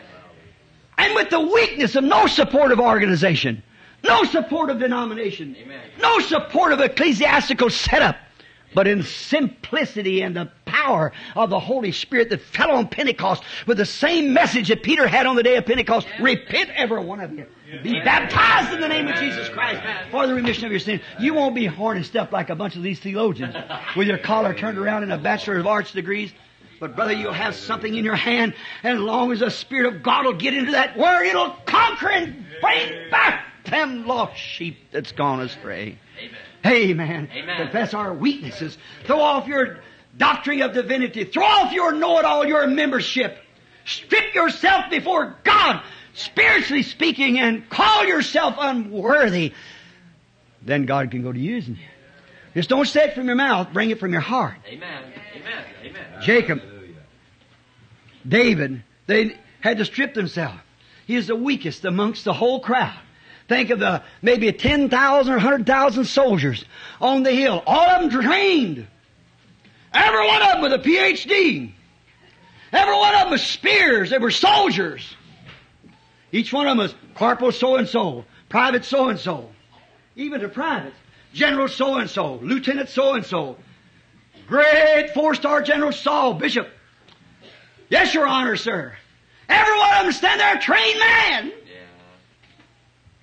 And the enemy stand on the hill and said, "You bunch of cowards." yeah. Oh, hallelujah. Amen. Glory. And up in the cave come a little stooped shoulder. Oh, God. A little ruddy looking fellow. Hallelujah. little slingshot over his back with a raisin pie in his hand for his brother. And that giant come out and made it cry once too often. Yes, He said, you mean to tell me that you bunch of trained scholars here will stand there and let that uncircumcised Philistine defy the word of the living God? Amen. Amen. Amen. Said, are you afraid of him? Saul said, if you want to go, come here. I'll, I'll, I'll send you to school for 20 years now and I'll get you a PhD. I'll tell you what I'll do. I'll just give you my degree. he said, take the thing away. oh. Amen. I want nothing to do with it. He wanted to trust in God. He said, I know what God did for me with this, and I'm ready to trust God in the face of anything with it. Amen! That's the experience of the Christian. Even Saul, when he had to get rid of his armor, he took off the ecclesiastical armor, he did like David did. But when Saul come to the end of the road, he said, I fought a good fight. That was the last enemy to conquer. I fought a good fight. I've finished my course. I've kept the faith. Henceforth there's laid up for me a crown that the Lord, the righteous judge, will give me at that day. Not only me, but all them who love his appearing. Oh, death said, but I'll get you in a few minutes. The grave said, I'll mold you. And he said, Oh, death! Where is your sting? Grave, where is your victory? I know I'm laying here in this Roman dungeon, bound in chains. My wrist and hands, and um, I got 39 stripes across my back. I'm here with tears scalding my eyes until I can't see no more. I can't see with my natural eye, but I can see a crown of righteousness laid up there. Hallelujah. My ankles are wore out. I fell off so much from the old molded bread they throwed in here and the rats has run over me and spiders and things. That I'm weak. But he just stand in the face of death and say, Where is your sting? Grave, where is your victory? With chains shaking on his hand. Yes. Amen. Hallelujah! That's what we need. Amen. Grave, where is your victory? The grave said, I'll rot you, Paul. He said, but thanks be to God. Hallelujah. I've already got the victory. Yes. Through our Lord Jesus Christ. When he was weak, his, his ecclesiastical, his, all of his ritual had been dissolved from him. All of his ordination papers had been tucked away from him. He didn't belong to the assemblies no more, or the, any of them. See, he didn't belong to any of them no more. He spoke so much against them to them bishops said, you mean to tell me a man serving 20 years in Roman prison up here and can tell us not to let our women preach? Huh? Don't tell us that. Said, we know better. Who is that guy up there anyhow? Tell us to do this, that, or the other. Said, we know what we're doing. Yeah, Paul said, there's man rising right up among you. He'll start an organization pretty soon. Rise up and he'll pull away the, from the faith like that. Not having the Spirit of God. Said they've already went out from among us because he wasn't of us. And what had happened? Come right into the Catholic Church, and the Catholic to the Lutheran, and on down to the last assemblies of God. Same thing, doing the same thing. All along, same thing. But oh, to a man or a woman, that's weak enough. That realizes your weakness. That'll let God use you. I just keep on talking. I guess I Amen. talked too long. Oh, amen. Now, what was it? Now he was, David was the most unlearned one in the bunch. He had no schooling of fighting. He knew nothing about it. So he did, had no schooling for none of this battle was set before him. But he recognized that there was a God, and he took the weakest thing. They had spears, armors, bows, and everything else, and David had a little slingshot with a rock in it. But see, he knew what he could trust in. He confessed his weakness, but his faith in God. He said, I don't want no shield over me to knock nothing off. I don't want to come up there and say, now will you brothers cooperate with me? I belong to the assemblies. I belong to the Presbyterian. I'm a Methodist. I'm a Baptist. Will you brother cooperate with me? I don't want to know none of that stuff. Here, I'll show you my pocket. I got my degree. I just got my Bachelor of Art. I'm from the University of so-and-so. I, I schooled up there. I got so, oh, I can speak. I'm this, that. He didn't want none of that stuff. All he wanted, he said, I got my trust in God. Here I go. That's it. And the giant went down. Amen. That's right. That's what we need today, brother. Yes. Amen. We need today man like David, not university experiences. It was little Micah. Little Micah, the son of Imlah, poor, rejected, cast out of all the denominations because of his true stand for God. But there come a man of God one time down by the name of Jehoshaphat and said in there, I want to know the true word of God. Saul said, I got 400 of the best you ever know. Said, they've all got their degrees. They've all trained up here in school. Said, why, they're the best preachers you ever heard. Said, I'll bring them right out. We'll consult the Lord for you. But then he come out there and he looked around Jehoshaphat and said, yeah, I hear this one say that. I hear that one say that. But said, haven't you got another one? haven't you got another one? God was going to get a message to this true heart. There's only one of them standing there. God's got a man for that one. Hallelujah. Amen. Amen. If there's only one true heart somewhere, God's got a man for him. Jehoshaphat is a real man. God-fearing king. And he had sense enough to know that their messages was wrong. He knew it was contrary to the word. Amen. Oh, Brother Neville. Praise God. Hallelujah. Jehoshaphat know that. Bless the Lord. He said, Well, I, I went down the whole record, the chart here in this seminary. I've got every one of them out here. Said, Well, looky here. This one's got, well, look at the degrees he's got. Look at this one here. Says, uh, uh, look, look at the degrees that he's got. Look at Zedekiah here. He's ahead of all of it. Yeah. Well, he's a bishop. He's over all of it. Surely you take his word. Java said, Yes. And I, I, I get, well, look, look, all the rest of them agree with him. They're all one great unit. And you can't say they're not Hebrews. You can't say they're not prophets. Here's a degree proves they are. Joshua said, Yeah, I, I I know he had that. That's all right, but said, uh, uh, what are you, how are you going to ask me for any more? There's my whole school. There's every organization together. But haven't you got one that don't belong to that group? Glory! Hallelujah! Isn't there one somewhere? Well, what would he be? He'd be an uneducated, illiterate. Well, what would you want with a guy like that? But, but I'm just asking you, haven't you got one somewhere? Boy said yeah, there is such a one. there, oh, thank God for that. Amen! Amen! Thank God for that one. There is such a one, but I hate him. And all the rest of them hate him too. Said, we kicked, they kicked him out of that organization. Every one of them. Said, he come down here to have a meeting. We run him out of town. Yes, sir. Won't have nothing to do with him. Well, said he's a weakling. And he come from a very poor family. His grammar's awful. Like Moody, you know. His grammar's awful. And said, really, for a theologian, he's the poorest I ever heard. I never heard anything like him. Oh, he just simply demolishes their ritual. wow, their apostles' creeds tore to pieces by him. I never heard such a thing. Oh, he just tears it up, and they hate him, and I hate him. Everybody hates him. Or Jehoshaphat said, don't let the king say so, but I'd like to hear him. He know what Elijah Glory! said. Hallelujah! He knows what. Hallelujah. God bypassed all the great, strong, intellectual preachers and put his message in a little guy that claimed he knowed nothing. Amen. Hallelujah! But what did he do?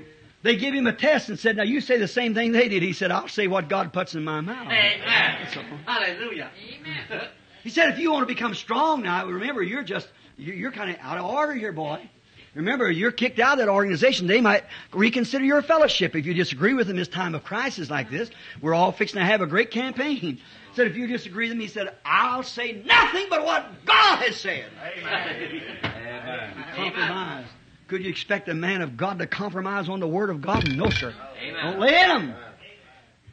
Said, but you're a weakling. You're out of a poor family. Well, you know what? They might. I don't care what they do. Well, they'll take you from country to country in an airplane. They do anything. See, if you just no, no. I'll only say what God puts in my mouth. Amen!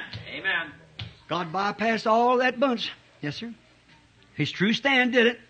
Bypassed the 400 and give him, thus saith the Lord. Then did they believe it? No, sir. They said, that's not thus saith the Lord. Our seminary don't teach such things as that. well, here's our bishop. As Dunn said the word. He wrote the ritual. We all got together. We made our schools. God's with us. Yes. Which way went God from us when it went to you? He said, You'll see sometime. What was he? He was weak, but he was the strongest one among them. Why? Because he had the word of the Lord.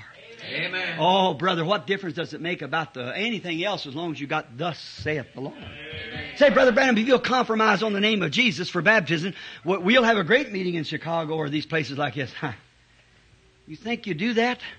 I don't care where you get together, what you do. Brother, stay with thus saith the Lord. I want some of them to come tell me where that's wrong. Show me in the Word of God where that's wrong. Yeah. They don't tackle that. No, sir. But it's thus saith the Lord. Stay with it. If every one of them kicks you, I don't care how weak you become, then I become strong. When they kick me out, God will take me in. Yeah. God, they kick you out, God will take you in. Remember, it's the off scowls that God always picks up the nobodies. Then He makes them somebodies for Him. May not know it in this life, but it will be in the one that's coming. See, that's the one. And gave him, thus saith the Lord. For why? He stayed with the Word. He had the right message.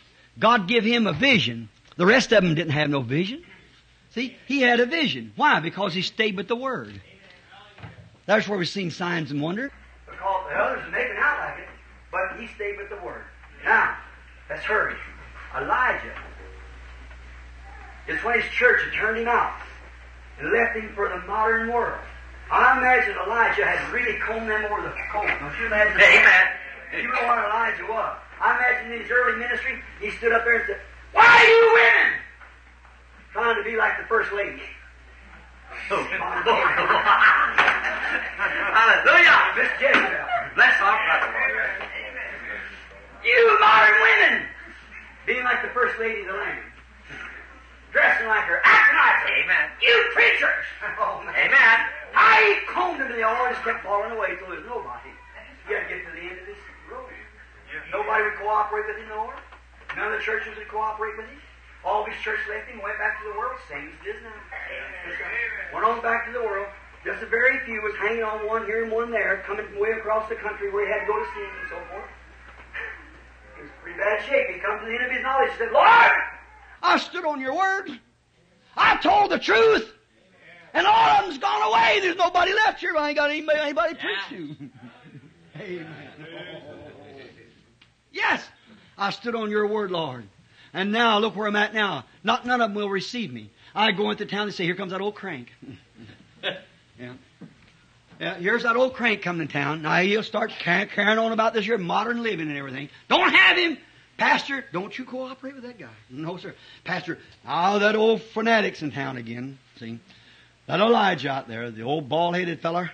Don't you pay attention to that old feller. Look at him. He don't even dress like a clergyman with his priestly robes on like my, his hat, you know, and stand up in front and collar around, you know. Said he don't, said he, he- he's a different sort of, he, he's an odd-like guy. Now I imagine some of the great guys said, you know what? He, he's a neurotic. yes, he, he's a neurotic. Living out there in the wilderness, staying out in the woods most of his time. Coming in with a piece of sheepskin wrapped around him. Oh my. And then condemning them women. Mm-mm. I never seen such a thing. Hallelujah. Don't you, don't, don't, don't you have anything to do with him at all. Don't cooperate. Well, the ministerial association together, together, you know. So don't, don't y'all have anything to turn him loose. He'll finally, he'll come to the end of his wits. Let him, let him ball his own brains out. That's all. Let him alone. But old Elijah walking right true with God. Amen. Stayed right with the Word. They'd have a little meeting down there and look across the audience and said, All you Jezebels! oh, the very audacity. I'll never go hear that man again. No, sir. I'll have none. That didn't stop him. He stayed right there just the same. When he lost his church, when he lost his, all the denominations turned against him, it was then when he got weak. He said, I'm the only one left. They're seeking to kill me. Amen. Oh, yeah. They'd shoot me to get by with it. See? But I, they're seeking my life, and I'm the only one left, Lord. What can I do? It was then when he got weak. Amen. Yet standing true, confessing his weakness and everything, that God said, Come up on the mountain, I'm going to give you a new message. I'm going to send you a new message. Now, I've already told you to go condemn these things. Now, I'm going to send you back with something to prove it was right. Amen. Hallelujah.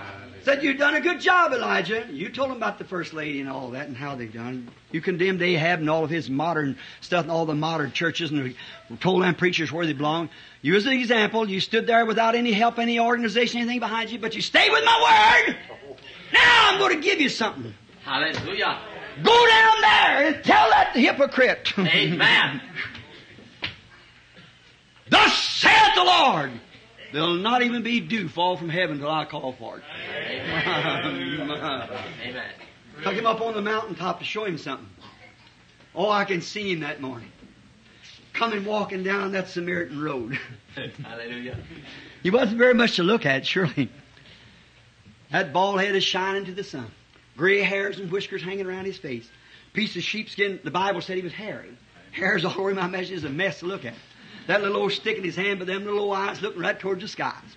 Hallelujah. Walking down the road, he, he I guess he oh, act like a 16 year old when he's about 80. Here he was coming, walking down the road. Right straight to Samaria. Brother, he had done made strong then in his weakness. My strength is sufficient. Don't worry about the organizations, Elijah. Don't worry about them. My strength's all you need. I remember standing by a great temple one time and I said, Lord, I'd hate them come to my, my office. He said, I am your portion. Amen. I'm your portion. In, in weakness, then I, I, I, my strength is, uh, is strong. My perfect will can be done, Paul or Elijah, whoever you are, when you get out of the way. See, in your weakness, then I'm made strong. I'm the one. I'm the strong one. It comes in, and fills up. I can see him walking right down that Samaritan road. Them little eyes looking like that boy, kind of a half smile on his face. Brother, he walked right up in the presence of Ahab. He never stammered. He never stuttered. no, no. Beating on that little skinny chest was a heart with a Holy Ghost living in there. Hallelujah. Yes, indeed. Come walking down that road, walked right up in front of Ahab and said, Not even dew fall till I call for it. Stomped his feet and turned around back up in the wilderness and went. So that's a good job, Elijah. Come up here. I've commanded all the crows to feed you now. You sit down up here a while. Oh my. When he was weak, then he becomes strong. Yes, sir. He shut the heavens that it wouldn't rain. That's when he got strong. When he lost his church, lost everything he had, everything else, but he stayed with God's word. Then he had power to shut the heavens. When Jacob lost all of his strength, then God gave him power to become a prince. See, when Paul lost his education and all of his theology, God made him a missionary to the Gentiles. When Moses lost all of his ability and become weak, God made him powerful and sent him to Egypt in the power of the Spirit. At 80 years old, whiskers hanging down, his wife on a mule and a young'un sitting on her hip and a stick in his hand went out and conquered Egypt. See? Not with an army behind him like he wanted to go, but in the power of the Spirit. Hey, when you're weak, then you're strong. Just walking down that road, he didn't stutter, he didn't stumble, he didn't nothing. Walked right in the presence of Ahab and said, I've got the word of the Lord. He said, You're the one that troubles Israel. He said, You're the one that's troubling me. Hallelujah. Oh, Praise the Lord. Yes, sir. Bring out them intellectual priests you got up here let's see who's God. There you are. Climb up on Mount Carmel. Let the God that answered at Pentecost answer back again. Yes. Let's see if God still is the same God, if Jesus is the same yesterday, today, and forever. Amen. He come off the mountain, he had a message. Yes. He got real weak before though. He lost everything. Before he did, he had to get weak before he could get strong. It's the simplicity of the gospel that staggers the people. They try to make it a great intellectual something or other when it's the simpleness. But God takes the very tool of humility and weakness and simplicity to work His works with. That's only a tool in God's hand. John the Baptist, his message. Oh, the forerunner of Christ. So simple that it went over top the heads of the people. Listen to just a minute. I hope I'm not holding you too long. No. You stand around the walls. Look. John, when all the prophets gave witness of the coming of the Messiah, one of them said that the mountains would skip like little rams. Others said the leaves would clap their hands. One said all the low places will be made high, and the high places will be made low. Oh my, what a day! Did you imagine the school of the prophets and the intellectual conception of that? Oh my, they had everything so classical. But when it happened, out of the wilderness come an old preacher that never had one day of schooling in his life. Probably his grammar was so poor. His father was a priest, but God took him away from that. We had a nice Sunday's lesson. Wouldn't let him get mixed up with them denominations and took him out in the wilderness to train him himself. That's the kind of, that's the kind of stay with the Word of God. Come out of the wilderness about 30 years old. Imagine a black beard hanging out around his face, fuzzy. Big old piece of sheepskin wrapped around him, stood in mud up to his knees. Said, I'm the one that was spoke of by the prophet Isaiah. And some of the denominations come out and said, don't think to say in yourself we have this and that. God's able these stones to rise children unto Abraham. Oh my.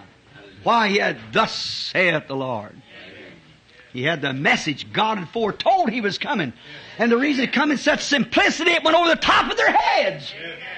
When Jesus come, he said, what'd you go out to see? Um, intellectual speaker that can be changed from a Methodist to a Baptist and from a Baptist to a Presbyterian, from a Presbyterian to a Pentecostal, a Pentecostal to something else? You go out to see a reed shaking with any wind? Not John. Said you go out to see then um, man that's clothed in fine linen? He said, they're king's palaces, that kind of minister. He said, what did you go out to see, a prophet? He said, more than a prophet. John was more than a prophet. And look, he come the humblest of all of them. But he was more than a prophet. You know what John was? He was a messenger of the covenant. Sure he was. He went beyond a prophet. Prophet's a seer who sees things. John did too, but he was beyond that. He was a messenger of the covenant. He said, Yeah, this is he who has said, I'll send my messenger before thy face. That's who it was. He was a messenger of the covenant. Sure. In his simple way of coming, it just blinded the intellectual. Now we got to close pretty soon, about a few more minutes. Got a few things here I want to say, some scriptures and some note. How about the widow with a handful of meal? She'd got to her weakness. She probably starved herself to death. She had no meal. She couldn't go nowhere else and borrow any meal. Nobody else had any. But she come to a place, a great believer. Her husband had been a great man of God.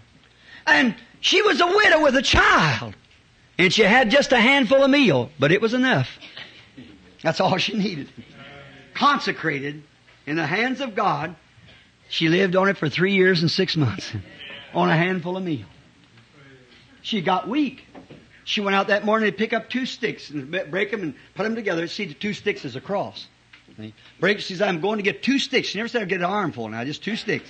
That's it. See the symbol?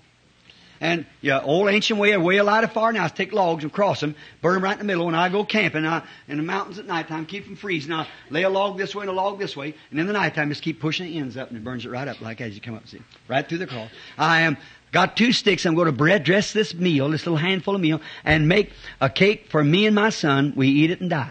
She was really in weakness, wasn't she? She said, and she turned around and started to walk back. All that hot morning. Oh, it's been so long then without anything, everything, no water, people screaming, people dying everywhere. Nowhere to borrow, nothing to do. She was at the end of the road. She was in her weakness. She said, I'm going to dress it for me and my son, and then we'll eat and die. So she's turned around. She said, just a minute! She looked back, and that old fuzzy face sticking across the gate down there. Said, go make a little cake for me first and bring it to me. Fetch me a little water in your hand, a piece of bread. For thus saith the Lord. Oh my, that was it. Oh my. That little bit she had. See, she consecrated to God. That was enough to feed her the rest of the time. See, when she was weak, then she was strong. One had just a vessel with a little oil in it. And she had nothing. Her two sons was going to be sold for bondsmen. She had nothing else she could do with this little vessel of oil. Wasn't very much. She was at the end. Elijah said to her, said, what have you got in your house? Said, just a little oil in a vessel. Said, go to your neighbors, borrow plenty of them. Now, look, get ready before it even happens. Get ready! Amen. David heard that sound in the mulberry bushes. Elisha saw a cloud this size of a hand. Said, I hear the sound of abundance of rain. If God can only get some empty vessels. That's right. He said, fill the house full of them. Amen. See what God wants? God's got to have empty vessels. Listen, we've had so much doctrine, so much ecclesiastical nonsense until we're down at the end of the barrel. There's only one thing left. Turn to God and His Word. If you'll do that, get some empty vessels. Take out all the Methodists out of them, all the Pentecostal out of them, and all the Baptists out of them, and just let them be vessels and set them up in the house. And then take from this vessel and begin to pour. Amen. Just begin to pour. She had enough to take care of her and her kids and everything else and pay off all the debts. Why? Why? Just what little she had consecrated to God and following the word of this prophet, she come out right. God sent us a prophet that will take the word of God. Amen. That will not take some uh, something else, but just get empty vessels. If God can just get empty vessels, and then take the word of God and pour it into the person. Not some say, "Oh, I shook when I received it. I spoke in tongues and I received it. I danced in the spirit." Forget it. Amen. Forget it. Just stay there until it comes. That's all. Till the vessel's full. That's it. That's the way you do it. Yes, there's the simplicity of it. The vessels was filled up. How we can stay on that. It was the disciples, all frustrated one day. Jesus said to him, said these 5,000 people here, and said, they're fainting. They're starving. Oh, I could stay on that another hour. Amen. 5,000 starving? There's a hundred billion starving. Said, send them away. Said, there's no need of doing that. Said, you feed them. Oh my, I can imagine mustering up everything they could find. And you know when they got all everything mustered up, excuse the expression, mustered up, but they got everything. They said, now here, we went through the whole camp. We got a penny of money. So we can't have the campaign. So we got everything here, but the only thing we can find is just five little biscuits and uh, two little fishes from a little runny like David come out of the wilderness down there. That's all we got. That's all we can get. We're at our wits' end. We can't do nothing else, John. Peter said that's all we can do. That's all we can do. We're at our wits' end. That's the only thing in the line of food that we got. Well, I can just take one little scripture. Acts 2.38, and that's all we need. Amen. Just obey that. You don't have to learn seminaries all about this, other. Just take that. Amen. Just, just take that. That's all you need. Repent, every one of you. Be baptized in the name of Jesus Christ for the remission of your sins, and you shall be filled up with the oil. Just empty up. Get ready for that one. That's all you need. Just put a drop in it watch it fill. You know, it wasn't hardly enough in that vessel to make a drop in each one. Maybe took his finger like this, just dropped it off in each one like that. Back and it was full. just dropped it off. That's all you need because it was blessed oil. Don't take some seminary experience. Take the Word of God and drop it in there. See how it feels. He said, well, what kind of a drop must we make? Maybe we can take something out of the Psalms. You take what I told you. Repent! And be baptized in the name of Jesus Christ for the remission of sins, and you shall be filled from that drop. Just drop that in there, and you shall be filled from that drop. That's the drop that Peter used on the day of Pentecost. That's the drop that Paul used. That's the drop that all the disciples used. The rest of it will be added. You just take that drop and follow that through. And the rest of it will be alright. Get weak, get empty, empty all up, and from that on, it'll keep dropping. God will do the rest of the dropping. You just do that. You drop to your knees and receive that with all your heart. Drop in your heart right now and say, God, I believe it with all my heart. God will take care of the rest of the drops. It'll be filled up. You shall be re- filled with the Holy Ghost. Now, they had five little biscuits and two fish, so what was he going to do? So they come up and said, this is all we can muster up. We're at the end of our wits. We can't find another piece of bread nowhere. There's nobody. And this little boy probably playing, playing truant went to school this morning. Missed school and went a fishing down here. And we picked him up down here on the creek. He come to listen. And there he's got five. Thank God for that little boy. yes, sir. Said, the only thing we got in the line of life is this little bitty drop here. Said, Jesus said, that's enough. Bring him here. Bring it here. Let me have it. Let me have that little drop. I'll take care of the rest of it. now you just keep delivering as I give you from this drop. Now each one will take the drop of Acts 2.38 this morning in your heart. Just take from there and watch him begin to break the bread of life to you. You repent, be baptized in the name of Jesus Christ for the remission of your sins, and then see if the Holy Ghost doesn't drop in. Keep dropping on this and dropping on that, dropping here and dropping there and dropping there, and there'll be a filling of the Holy Ghost. That's right. You don't have to go to seminaries. You don't have to be smart. The only thing you have to do is recognize you know nothing. Amen. Let God have a hold of you. He'll take care of the rest of it. All right. Then the voice said, bring them here. That's what God wants this morning. To bring him a bunch of empty vessels. He'll take care of the rest of it. Yes, sir. Blind Bartimaeus sitting by the gate. Ragged, cold. Oh, his weakest moment. When he heard a voice say, bring him here. That's right. It's sometimes it's your weakest time. It was Mary at the tomb, heartbroken. Her baby, her boy had been killed.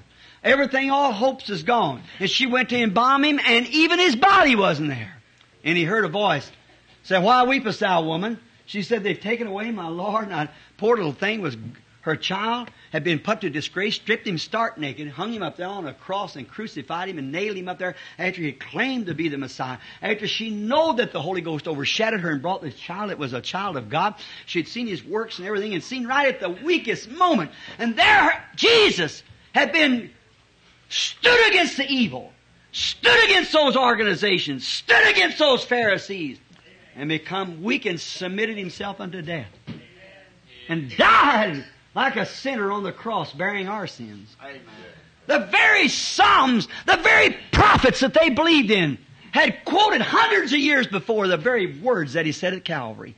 And they failed to see it. The Amen. great My God, said David, my God, why hast thou forsaken me? Psalms 22. My, all my bones, they stare at me. Not one of them is broke. They wagged their head and said he trusted in others. He, he saved others. Himself he can't save. And all the things that the prophets had said was right there.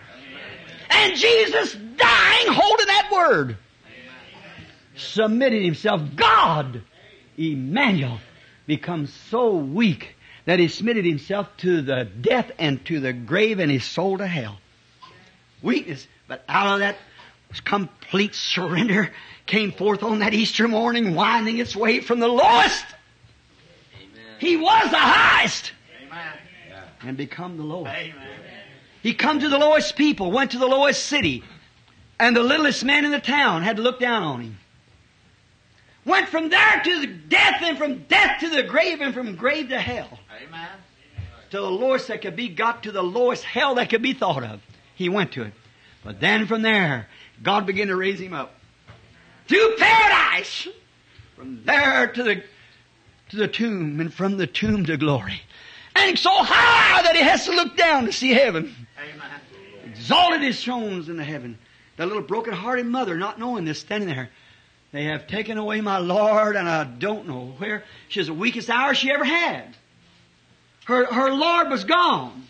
They crucified him. Yet even after this crucified and the shame of hanging him up there naked before those people and spearing him in the side and bleeding him, hear him crying on the cross and see the earth shake and the whole heavens recognize he was dead, tuck him down stiff and cold and laid him in the grave. She thought the last respects I can do to my darling child is come and embalm him and now they've tuck him away. And she was standing there weeping. That little mother standing there weeping, sobbing. Oh, the weakest moment. Why weepest thou, woman? was a voice behind her. She thought it was the caretaker at the graveyard. Said, oh, they've tucked away. She couldn't even turn around. She was so weak. She said, I've been up now all these three days and nights. I stood and watched the crucifixion. I watched my own darling that I know was the Son of God. I know he was. And yet they're looking the other way and him behind. And they took him away and they crucified him.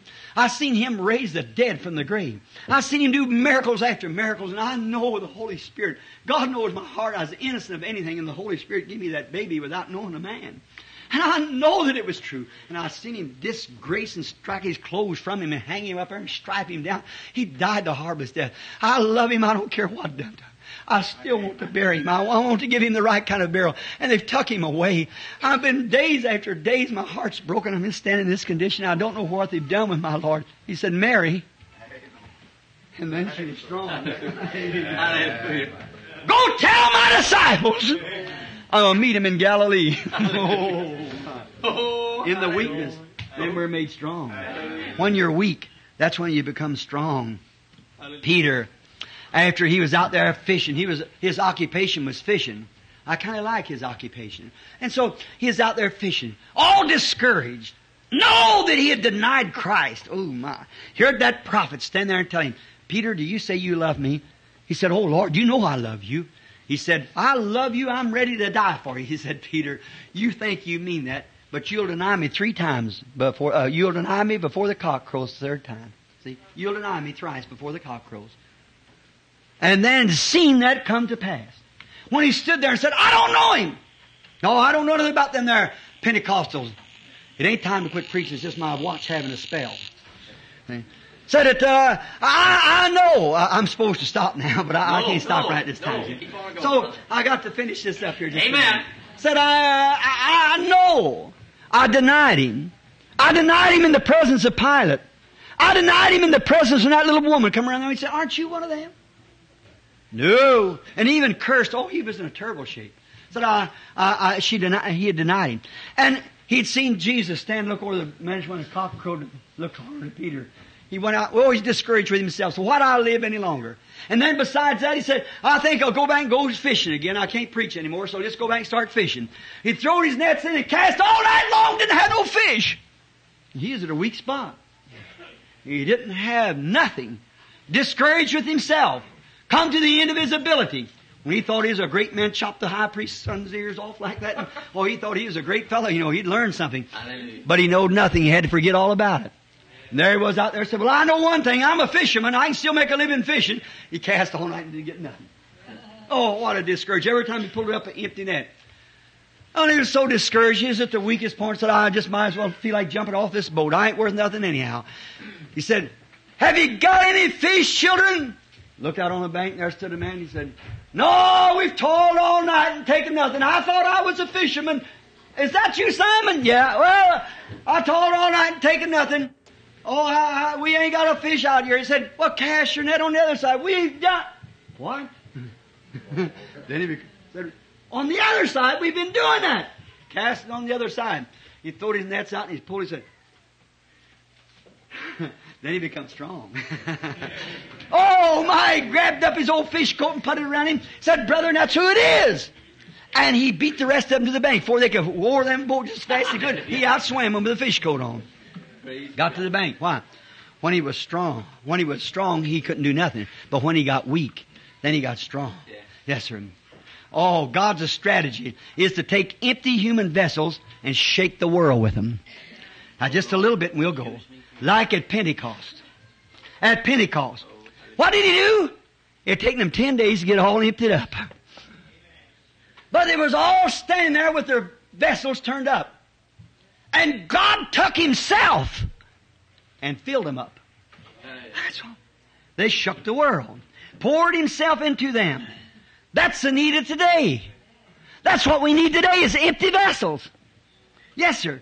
So God can fill them up. And you cannot take them. I got to bypass a lot here. God cannot use them as long as they're already filled up. If you're full of theological training, God can't use you. God's got to have empty vessels so He can fill them. Now Elijah didn't say, go get some vessels and borrow a lot of oil and we'll see if we can't get a good sale price on it and you get a little more and you pay the neighbor back like that. He said, just get the empty vessels. That's all you need. That's what was at Pentecost. They had empty vessels so God could fill them up. Brother, this day demands that. This day got to have that. We'll have that or perish. I'm going to close now. Listen. We got to have that or perish. Yes, sir. The big ecclesiastical machines that we've got, the big church machines, has carboned up. It's got a spiritual knocking. Amen. Brother Collins somewhere here and Brother Hickerson, I think the crankshaft's battered. Something has gone wrong. They use the wrong kind of gasoline. Amen. She's all carboned up. They use seminary experience instead of the Holy Ghost. Amen. Our great revivals of the land, our great man, our healing campaigns has all failed. We know it has. Look at our noble evangelist Billy Graham. Cross the nation back and forth, back and forth, back and forth. What good's it done? Oral Roberts. Healing campaigns everywhere and he's getting wickeder all the time. Amen. That's the truth. Because it's all Baptist, Presbyterian, Assemblies of God, all these other different organizations. Amen. Get them all together. What is it? A great big ecclesiastical machine. Amen. That's it. And God's filled it full of carbon for you. Now she's just chugging, chug, pum, pum, pum, chug, pum, pum, pum. A little bit here and there. She's done. She's finished. Amen. The gasoline's run out. You poured water in it. Wrong kind of thing. Everything's gone. Yes, sir. Flat tires on both sides. We're in a terrible shape. The ecclesiastical machine has stopped. And brother, the lead's come off of hell. Yeah. Amen. That's right. And streams of demon power is pouring from everywhere. Amen. It's conquered the nations. It's conquered politics to its rotten to the core. It's conquered the churches until they know nothing but denomination. You say, are you a Christian? I'm a Methodist. Are you a Christian? I'm, I'm Pentecostal. That don't mean no more, as I said the other day, than being a pig or a hog or a horse or something. That has nothing to do with it. You're a Christian when you're born again and filled with the Holy Ghost. Not until that. And you're yielded completely to the Spirit. If you're not yielded to the Spirit, then you're not born again and you don't have the Holy Ghost. You might speak in tongues and shiver and jump and run and do all kinds of, Paul said, I can move mountains with faith. I can heal the sick. I can have knowledge of the Bible. I can go to a seminary and learn all this stuff. And everything said, I'm nothing yet. Jesus. Hallelujah. Amen. Oh my. Talk about the lid off of the kettle. Demons going around. Powers of the devil. Under the name of Christianity. Amen. Teaching for doctrine the commandments of man. Amen. Theological seminary doctrines. Oh. Leaving the Bible alone. Amen. Hallelujah. Hallelujah. Who's able to, who's strong enough? Who's wise enough? Who's powerful enough to tame this legion? Stripping the clothes off of our women. In the name of preachers, Methodists, Baptists, and even Pentecostals. Amen. Painting their faces like Jezebel and bobbing their hair and wearing pants like man. Amen. Our preachers, not enough get up about them to tell them about it. Amen. Devil possessed. Amen. It was the legion that tore his clothes off of him. Who is this roaring devil? Who's strong enough? What kind of a of a denomination is able to conquer him? Walking up and down through these tombstones of denominations, crying the days of miracles is past. We don't need the Holy Ghost. Amen. Oh. Who can tame that devil? Amen. God. We can't do it by denomination. No. We can't do it by ecclesiastical forces. Amen. But there was a voice one time that did it. Amen. That tame them devils. Put them in their right mind and put clothes on them. Amen. Hallelujah. That same voice give us a promise. The works that I do shall you do also. Amen. You'll never do it on an ecclesiastical gasoline in a carbon struck car. Amen. You'll never do it in an organization. You'll do it when you empty up and become weak. Pour out all yourself and let the Holy Ghost come in and flutter every part of you. Saturate every lit of your body. That's the only way to do it. We don't need a new organization. No. What we need, oh God, I feel it pouring around through here now. What we need is a prophet of God to rise up with a thunderbolt of God's Amen. spiritual lightning Hallelujah. that'll shake this world to shame. Amen. Hallelujah. Amen. Empty vessels, what he needs. Amen. Right. A called out church, a little minority that'll receive God's power and blessings in his message. Hallelujah. That's what we need. Amen. Get weak so you can get strong. Amen. It'll conquer every devil. It'll put the learned to shame. It'll bring men and women who God has called, and that only. Remember, as it was in the days of Noah, so will it be in the coming of the Son of Man. Eight souls were saved. In the days of Elijah, there were 7,000 who only had it. Oh, just think of where we're living now. When John came on the scene, the little church was certainly in the minority. But there was empty vessels to pour the oil in. Hallelujah. Hallelujah. God, let us empty ourselves up. Get empty, friends. Get weak. Deny your own ability. You out in the radio, not radio, but out in the hear these tapes, wherever they come. Empty yourselves out. Pour yourselves out upon God's altar as a sacrifice. Let the angel come with a coal of fire. Fill that vessel with the power of Almighty God. Get, then He'll make you strong. He'll give you grace to stand. Let us bow our heads. in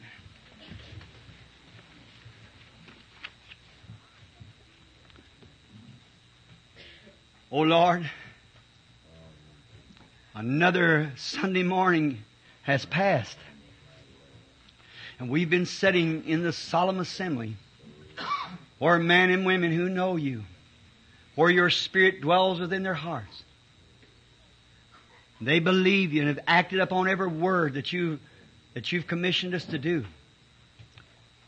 And we thank thee for these people.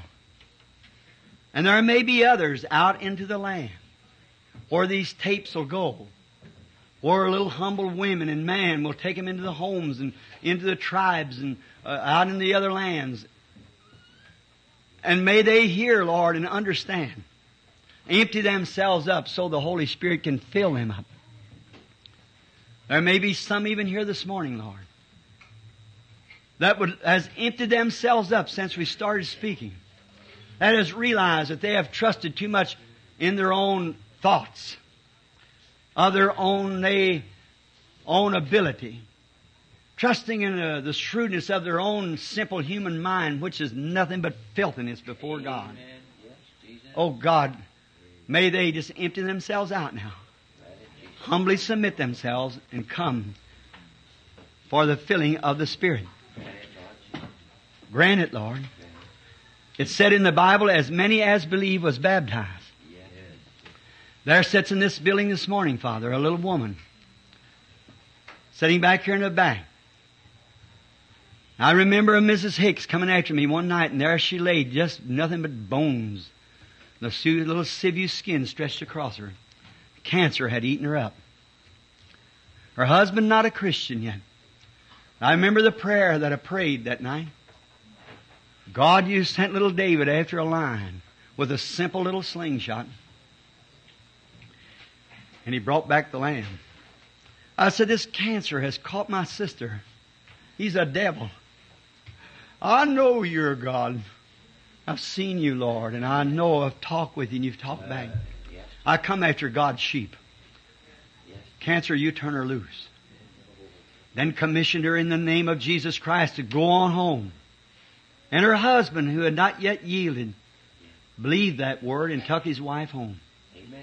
Here she is this morning, a great, strong, healthy woman. Cancer's gone. She's coming this morning to be baptized in the name of Jesus Christ.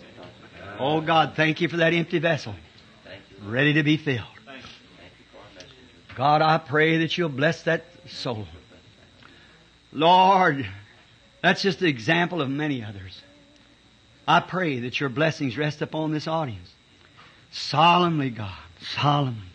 If there's only one thing left, Father, that I can see, that's either you rise up somewhere with some empty vessels and make this world ashamed of itself, or send Jesus right quick. At the end this year, Lord, there's only two things left to be done, and we must see it right away, for we know it's at the end. Either we'll see a mighty something rise right away, or we'll see the coming of the Lord. All prophecies fulfilled. The last thing before the church was resurrected, before she is taken up in Revelations, the third chapter, was a coming forth of a messenger to the Lady of Laodicean church age that would turn the hearts of the people back to the early fathers. Get them back to their regular Pentecost, what they claim to have. There would be thousands times thousands like it was in the day of Noah, Lord, would be lost. Many of them would be lost. We see that already fulfilled, Father. Come, Lord Jesus. Catch away your church.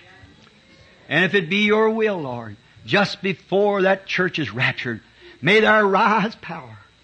Oh, God, fill these vessels. Raise them up, Lord. Shake this world once more.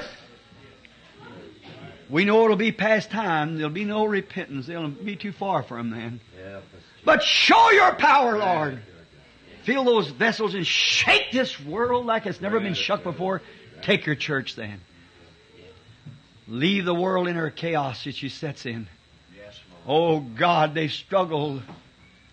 Then we know the great Holy Spirit will come to the Jews then. When we've seen 144,000 standing on Mount Sinai, standing with the Lamb. But the bride was already in heaven. She'd already been tucked up, and the Lamb had come back, Joseph, to make himself known to his people. And the Bible said that there'll be a breaking up among them when they'll look and see him stand there. When he makes himself known. They said, Where'd you get them scars? He said, In the house of my friends. Then they'll say it was him that we crucified. And he'll say, as Joseph did, don't worry, because God did this to save the life of the Gentiles. It wasn't your fault. Then they said they would separate one family from the other. They would mourn like the only son had been taken from the home. Oh, Father, that day is near. That's the ending up of those 70 weeks. At the time is at hand, Lord. Oh, God, may the voice, the voice of the true prophets of God cry out against this modern lady of today. Oh, this modern church. This modern church theology. Shake these preachers that's afraid to say the truth. Oh, God, take these men and shake them like never before. Make them ashamed of themselves. But we know this one thing and can rest with full confidence that no man will come except the Father draws him. And all the Father has given will come. They'll reach just as far as you intended to reach. But you said, Fear not, little flock.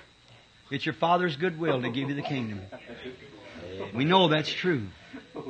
You warned us all along that there'd just be a very, very few that would be ready when that time comes. Then there'd be a great resurrection, and all the redeemed that had been redeemed through the ages would rise. But in this last day, just at the end time, there the church would certainly be in the minority. So we see that, Father. We see the message of the day. We see the rejecting of it. We see the disassociations. We see all these things. We find your people confess that they're not, they're nothing. They just want to be filled with you, Lord. Now I pray that you'll shake the world with them just a few days before the coming of the Lord. Now in our midst there's sickness. There's people who need physical healing. We would not leave them out, Lord. For it is said, forget not all of his benefits, who forgives all thine iniquity, and he heals all of our diseases. Amen. We pray that his great healing power will be upon each one of us here. If you can save a soul out there without making a move, only his heart turned towards you, how much more can he heal a body? Amen. Here's handkerchiefs laying here. I bless them in the name of the Lord Jesus, as the great apostle Paul did. May ever who wears these handkerchiefs be healed. May broken homes be reestablished. May little children without a father, without a mother, and them separated, may that home be united again. Grant it, Lord. Heal all the sick now and the afflicted. Get glory into thyself. And Lord, we who are trying to keep our vessels up, our eyes up, our hearts up towards thee, denying that we even are associated in this world. The Bible said that Abraham went out from his home, went out from his city to sojourn in the land of promise, confessing that he was not of this world, but he was a pilgrim and a stranger. Abraham and Isaac and Jacob, all who had this testimony that they are not of this world, they simply declare that there is a city whose builder and maker is God, and they're going that way. May hearts be changed right now while I'm praying, Father. And may attitudes be taken, and when the baptismal services comes, may there be such a stir amongst the people. May there be people who had never thought of it before. May it be revealed. And you said all that you had called you, you would send. Now I commit it all to you, Lord, with this little broken up message from a poor vessel with nothing in it, Lord. I pray that you'll just take those words and will melt them into the hearts of the people and may they never be able to get away from it. Grant it, Lord. Committing it to you now in the name of Jesus Christ. Amen.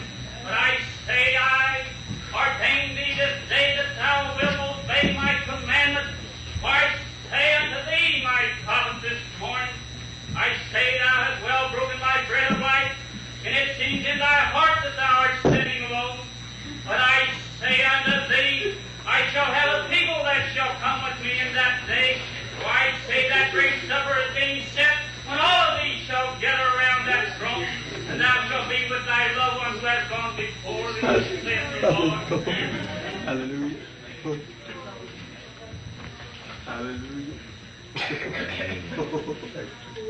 Hallelujah. While you're making your decision, you decide why halt you between two opinions. You heard what he said. If God be God, serve him. If the world be God, just continue on. If the denominational way is right, go on with it. But if the Bible is right, then come to it. Choose you this hour whom you shall serve. Let's just in the Spirit sing a hymn now. The Bible said they sang a hymn and went out. Let's sing this famous old song, I Love Him, with our head and hearts bowed to Him. I. Now decide what you're going to do. I love Him. Because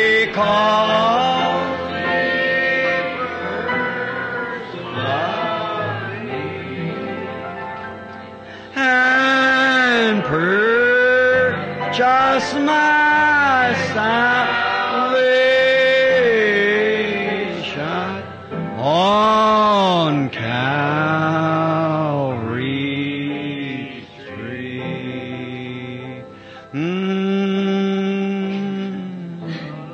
Can you make your decision for Christ?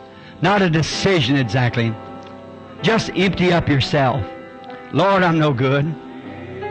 There's nothing in me any good. Let me forget all I ever knowed. Now come, Lord Jesus. Don't let this go over my head. Let me receive it. Be filled with your Spirit, Lord. From this day on, let me be wholly thine. Just pray now, just a little prayer to God.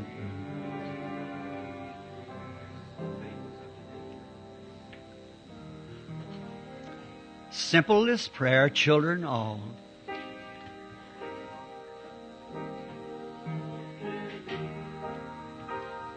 The Lamb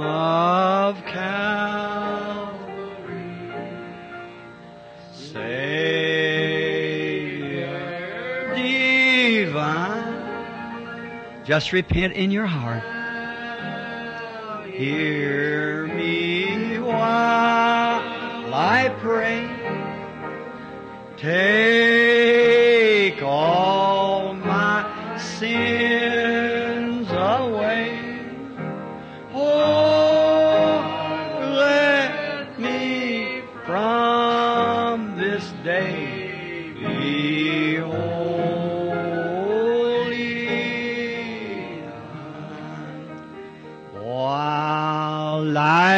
dark maze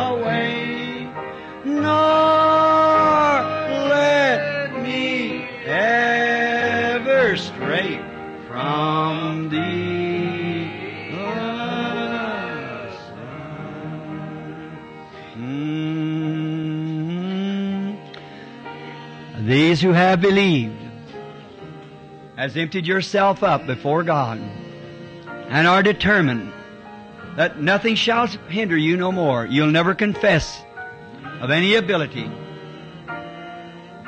And you wish to make it a clear, clean, true cut with God. The pool has water in it. Making ready for baptism. Let the women go to my right and the man to my left. Baptismal service will be just in a moment. Those who are emptied up, you're ready not to believe what ministers say, what ecclesiasticals say, what denominations say, but will take the way of the Lord. Will believe, thus saith the Lord. Come now. While life's dark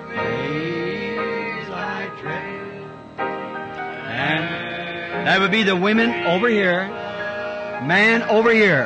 That's your altar call. As many as believe, come and was baptized. My God. Bid darkness turn to day. Oh, I sorrow tears away, nor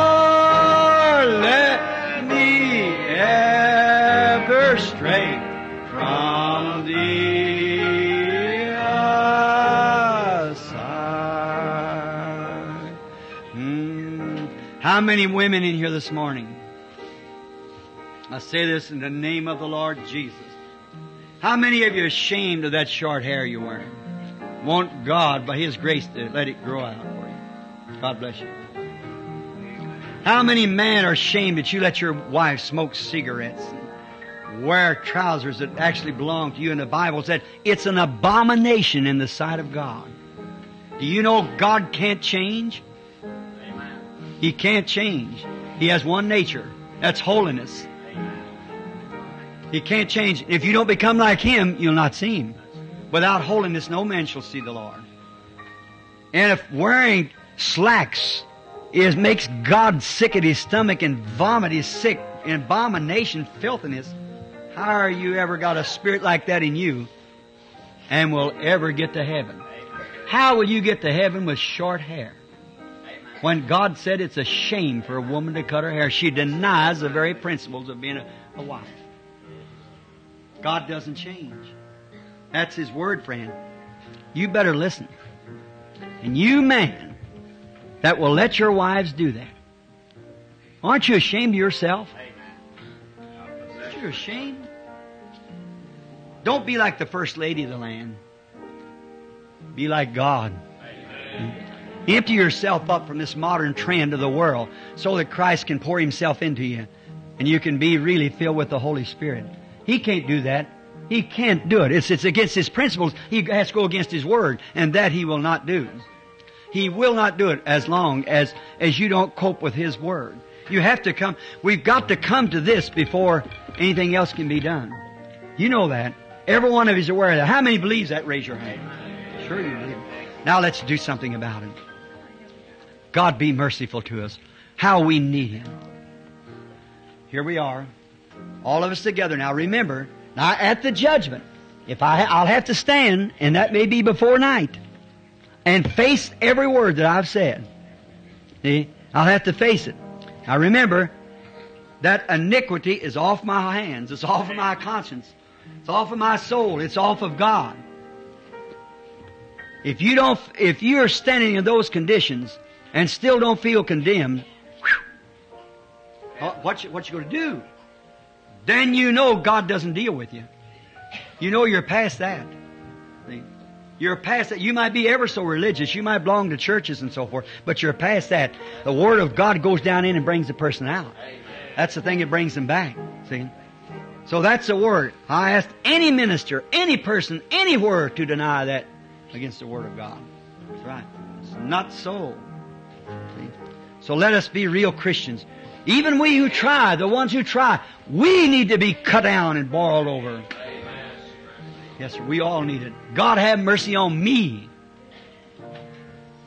God take me and mold me. It's my intention after this week to go before God to find out what to do next. God take me. What all's about me in this much? That's no good. God cut it off is my prayer this morning. Circumcise my heart, ears, my being. Make me, Lord, make me something, in whatever He wants me to be. That's my prayer. Whatever I need to be cut off, cut me off, Lord. Show me in the Word. Tell me. I'll go do it. Let the Lord say it. Now I'm right there ready to cope with it. Whatever the Word of God says, that's what I want to be. I want to be a, a Christian in God's Word. Letting every man's word be a lie and God's be true. Wouldn't that be the trend of the time? Wouldn't that be it? That the way you believe it? Look for the place for baptismal, son. Yeah, back over here, brother. All right, right over this way. Many of you should be coming, men and women. That's believers. They're being confessing their sins to be baptized in the name of Jesus Christ. This way, brother. In the name of Jesus Christ. For the remission of their sins. They shall be filled with the Holy Ghost. Now to you Catholic people here. That's what remission of sin is. You say that the church has power to remit sins. How did the church remit sins? God, Jesus did tell the church, whosoever sins you remit to them, they're remitted. Whosoever you retain to them, they're retained. How did they remit the first, the sins in the early church? They called them to repentance and they baptized them in the name of Jesus Christ for the remission of their sins. Not on a confession booth. No, indeed. But they repented before God in their hearts when they were standing there, and they believed, and as many was bab- believed was baptized in the name of Jesus Christ, and they was filled with the Holy Ghost. Amen. You love Him? Amen. Now let us stand.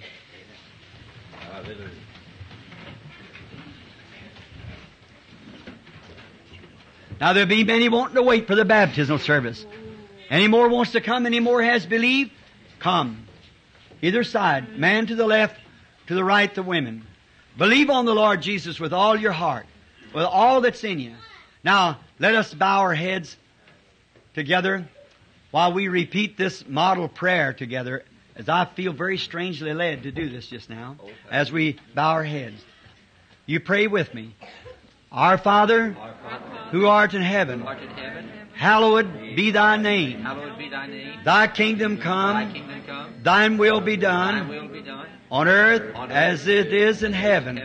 Give us this day our daily bread, and forgive us of our trespasses, as we forgive those who trespass against us.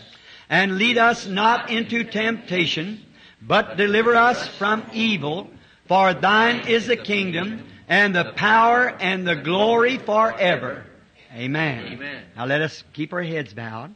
And I'm going to ask Brother Neville to come and say the benediction, say what's on his heart, and then announce about the baptismal service that's being made ready now. God bless you is my prayer. I'll pray for you. You pray for me. I really need your prayers.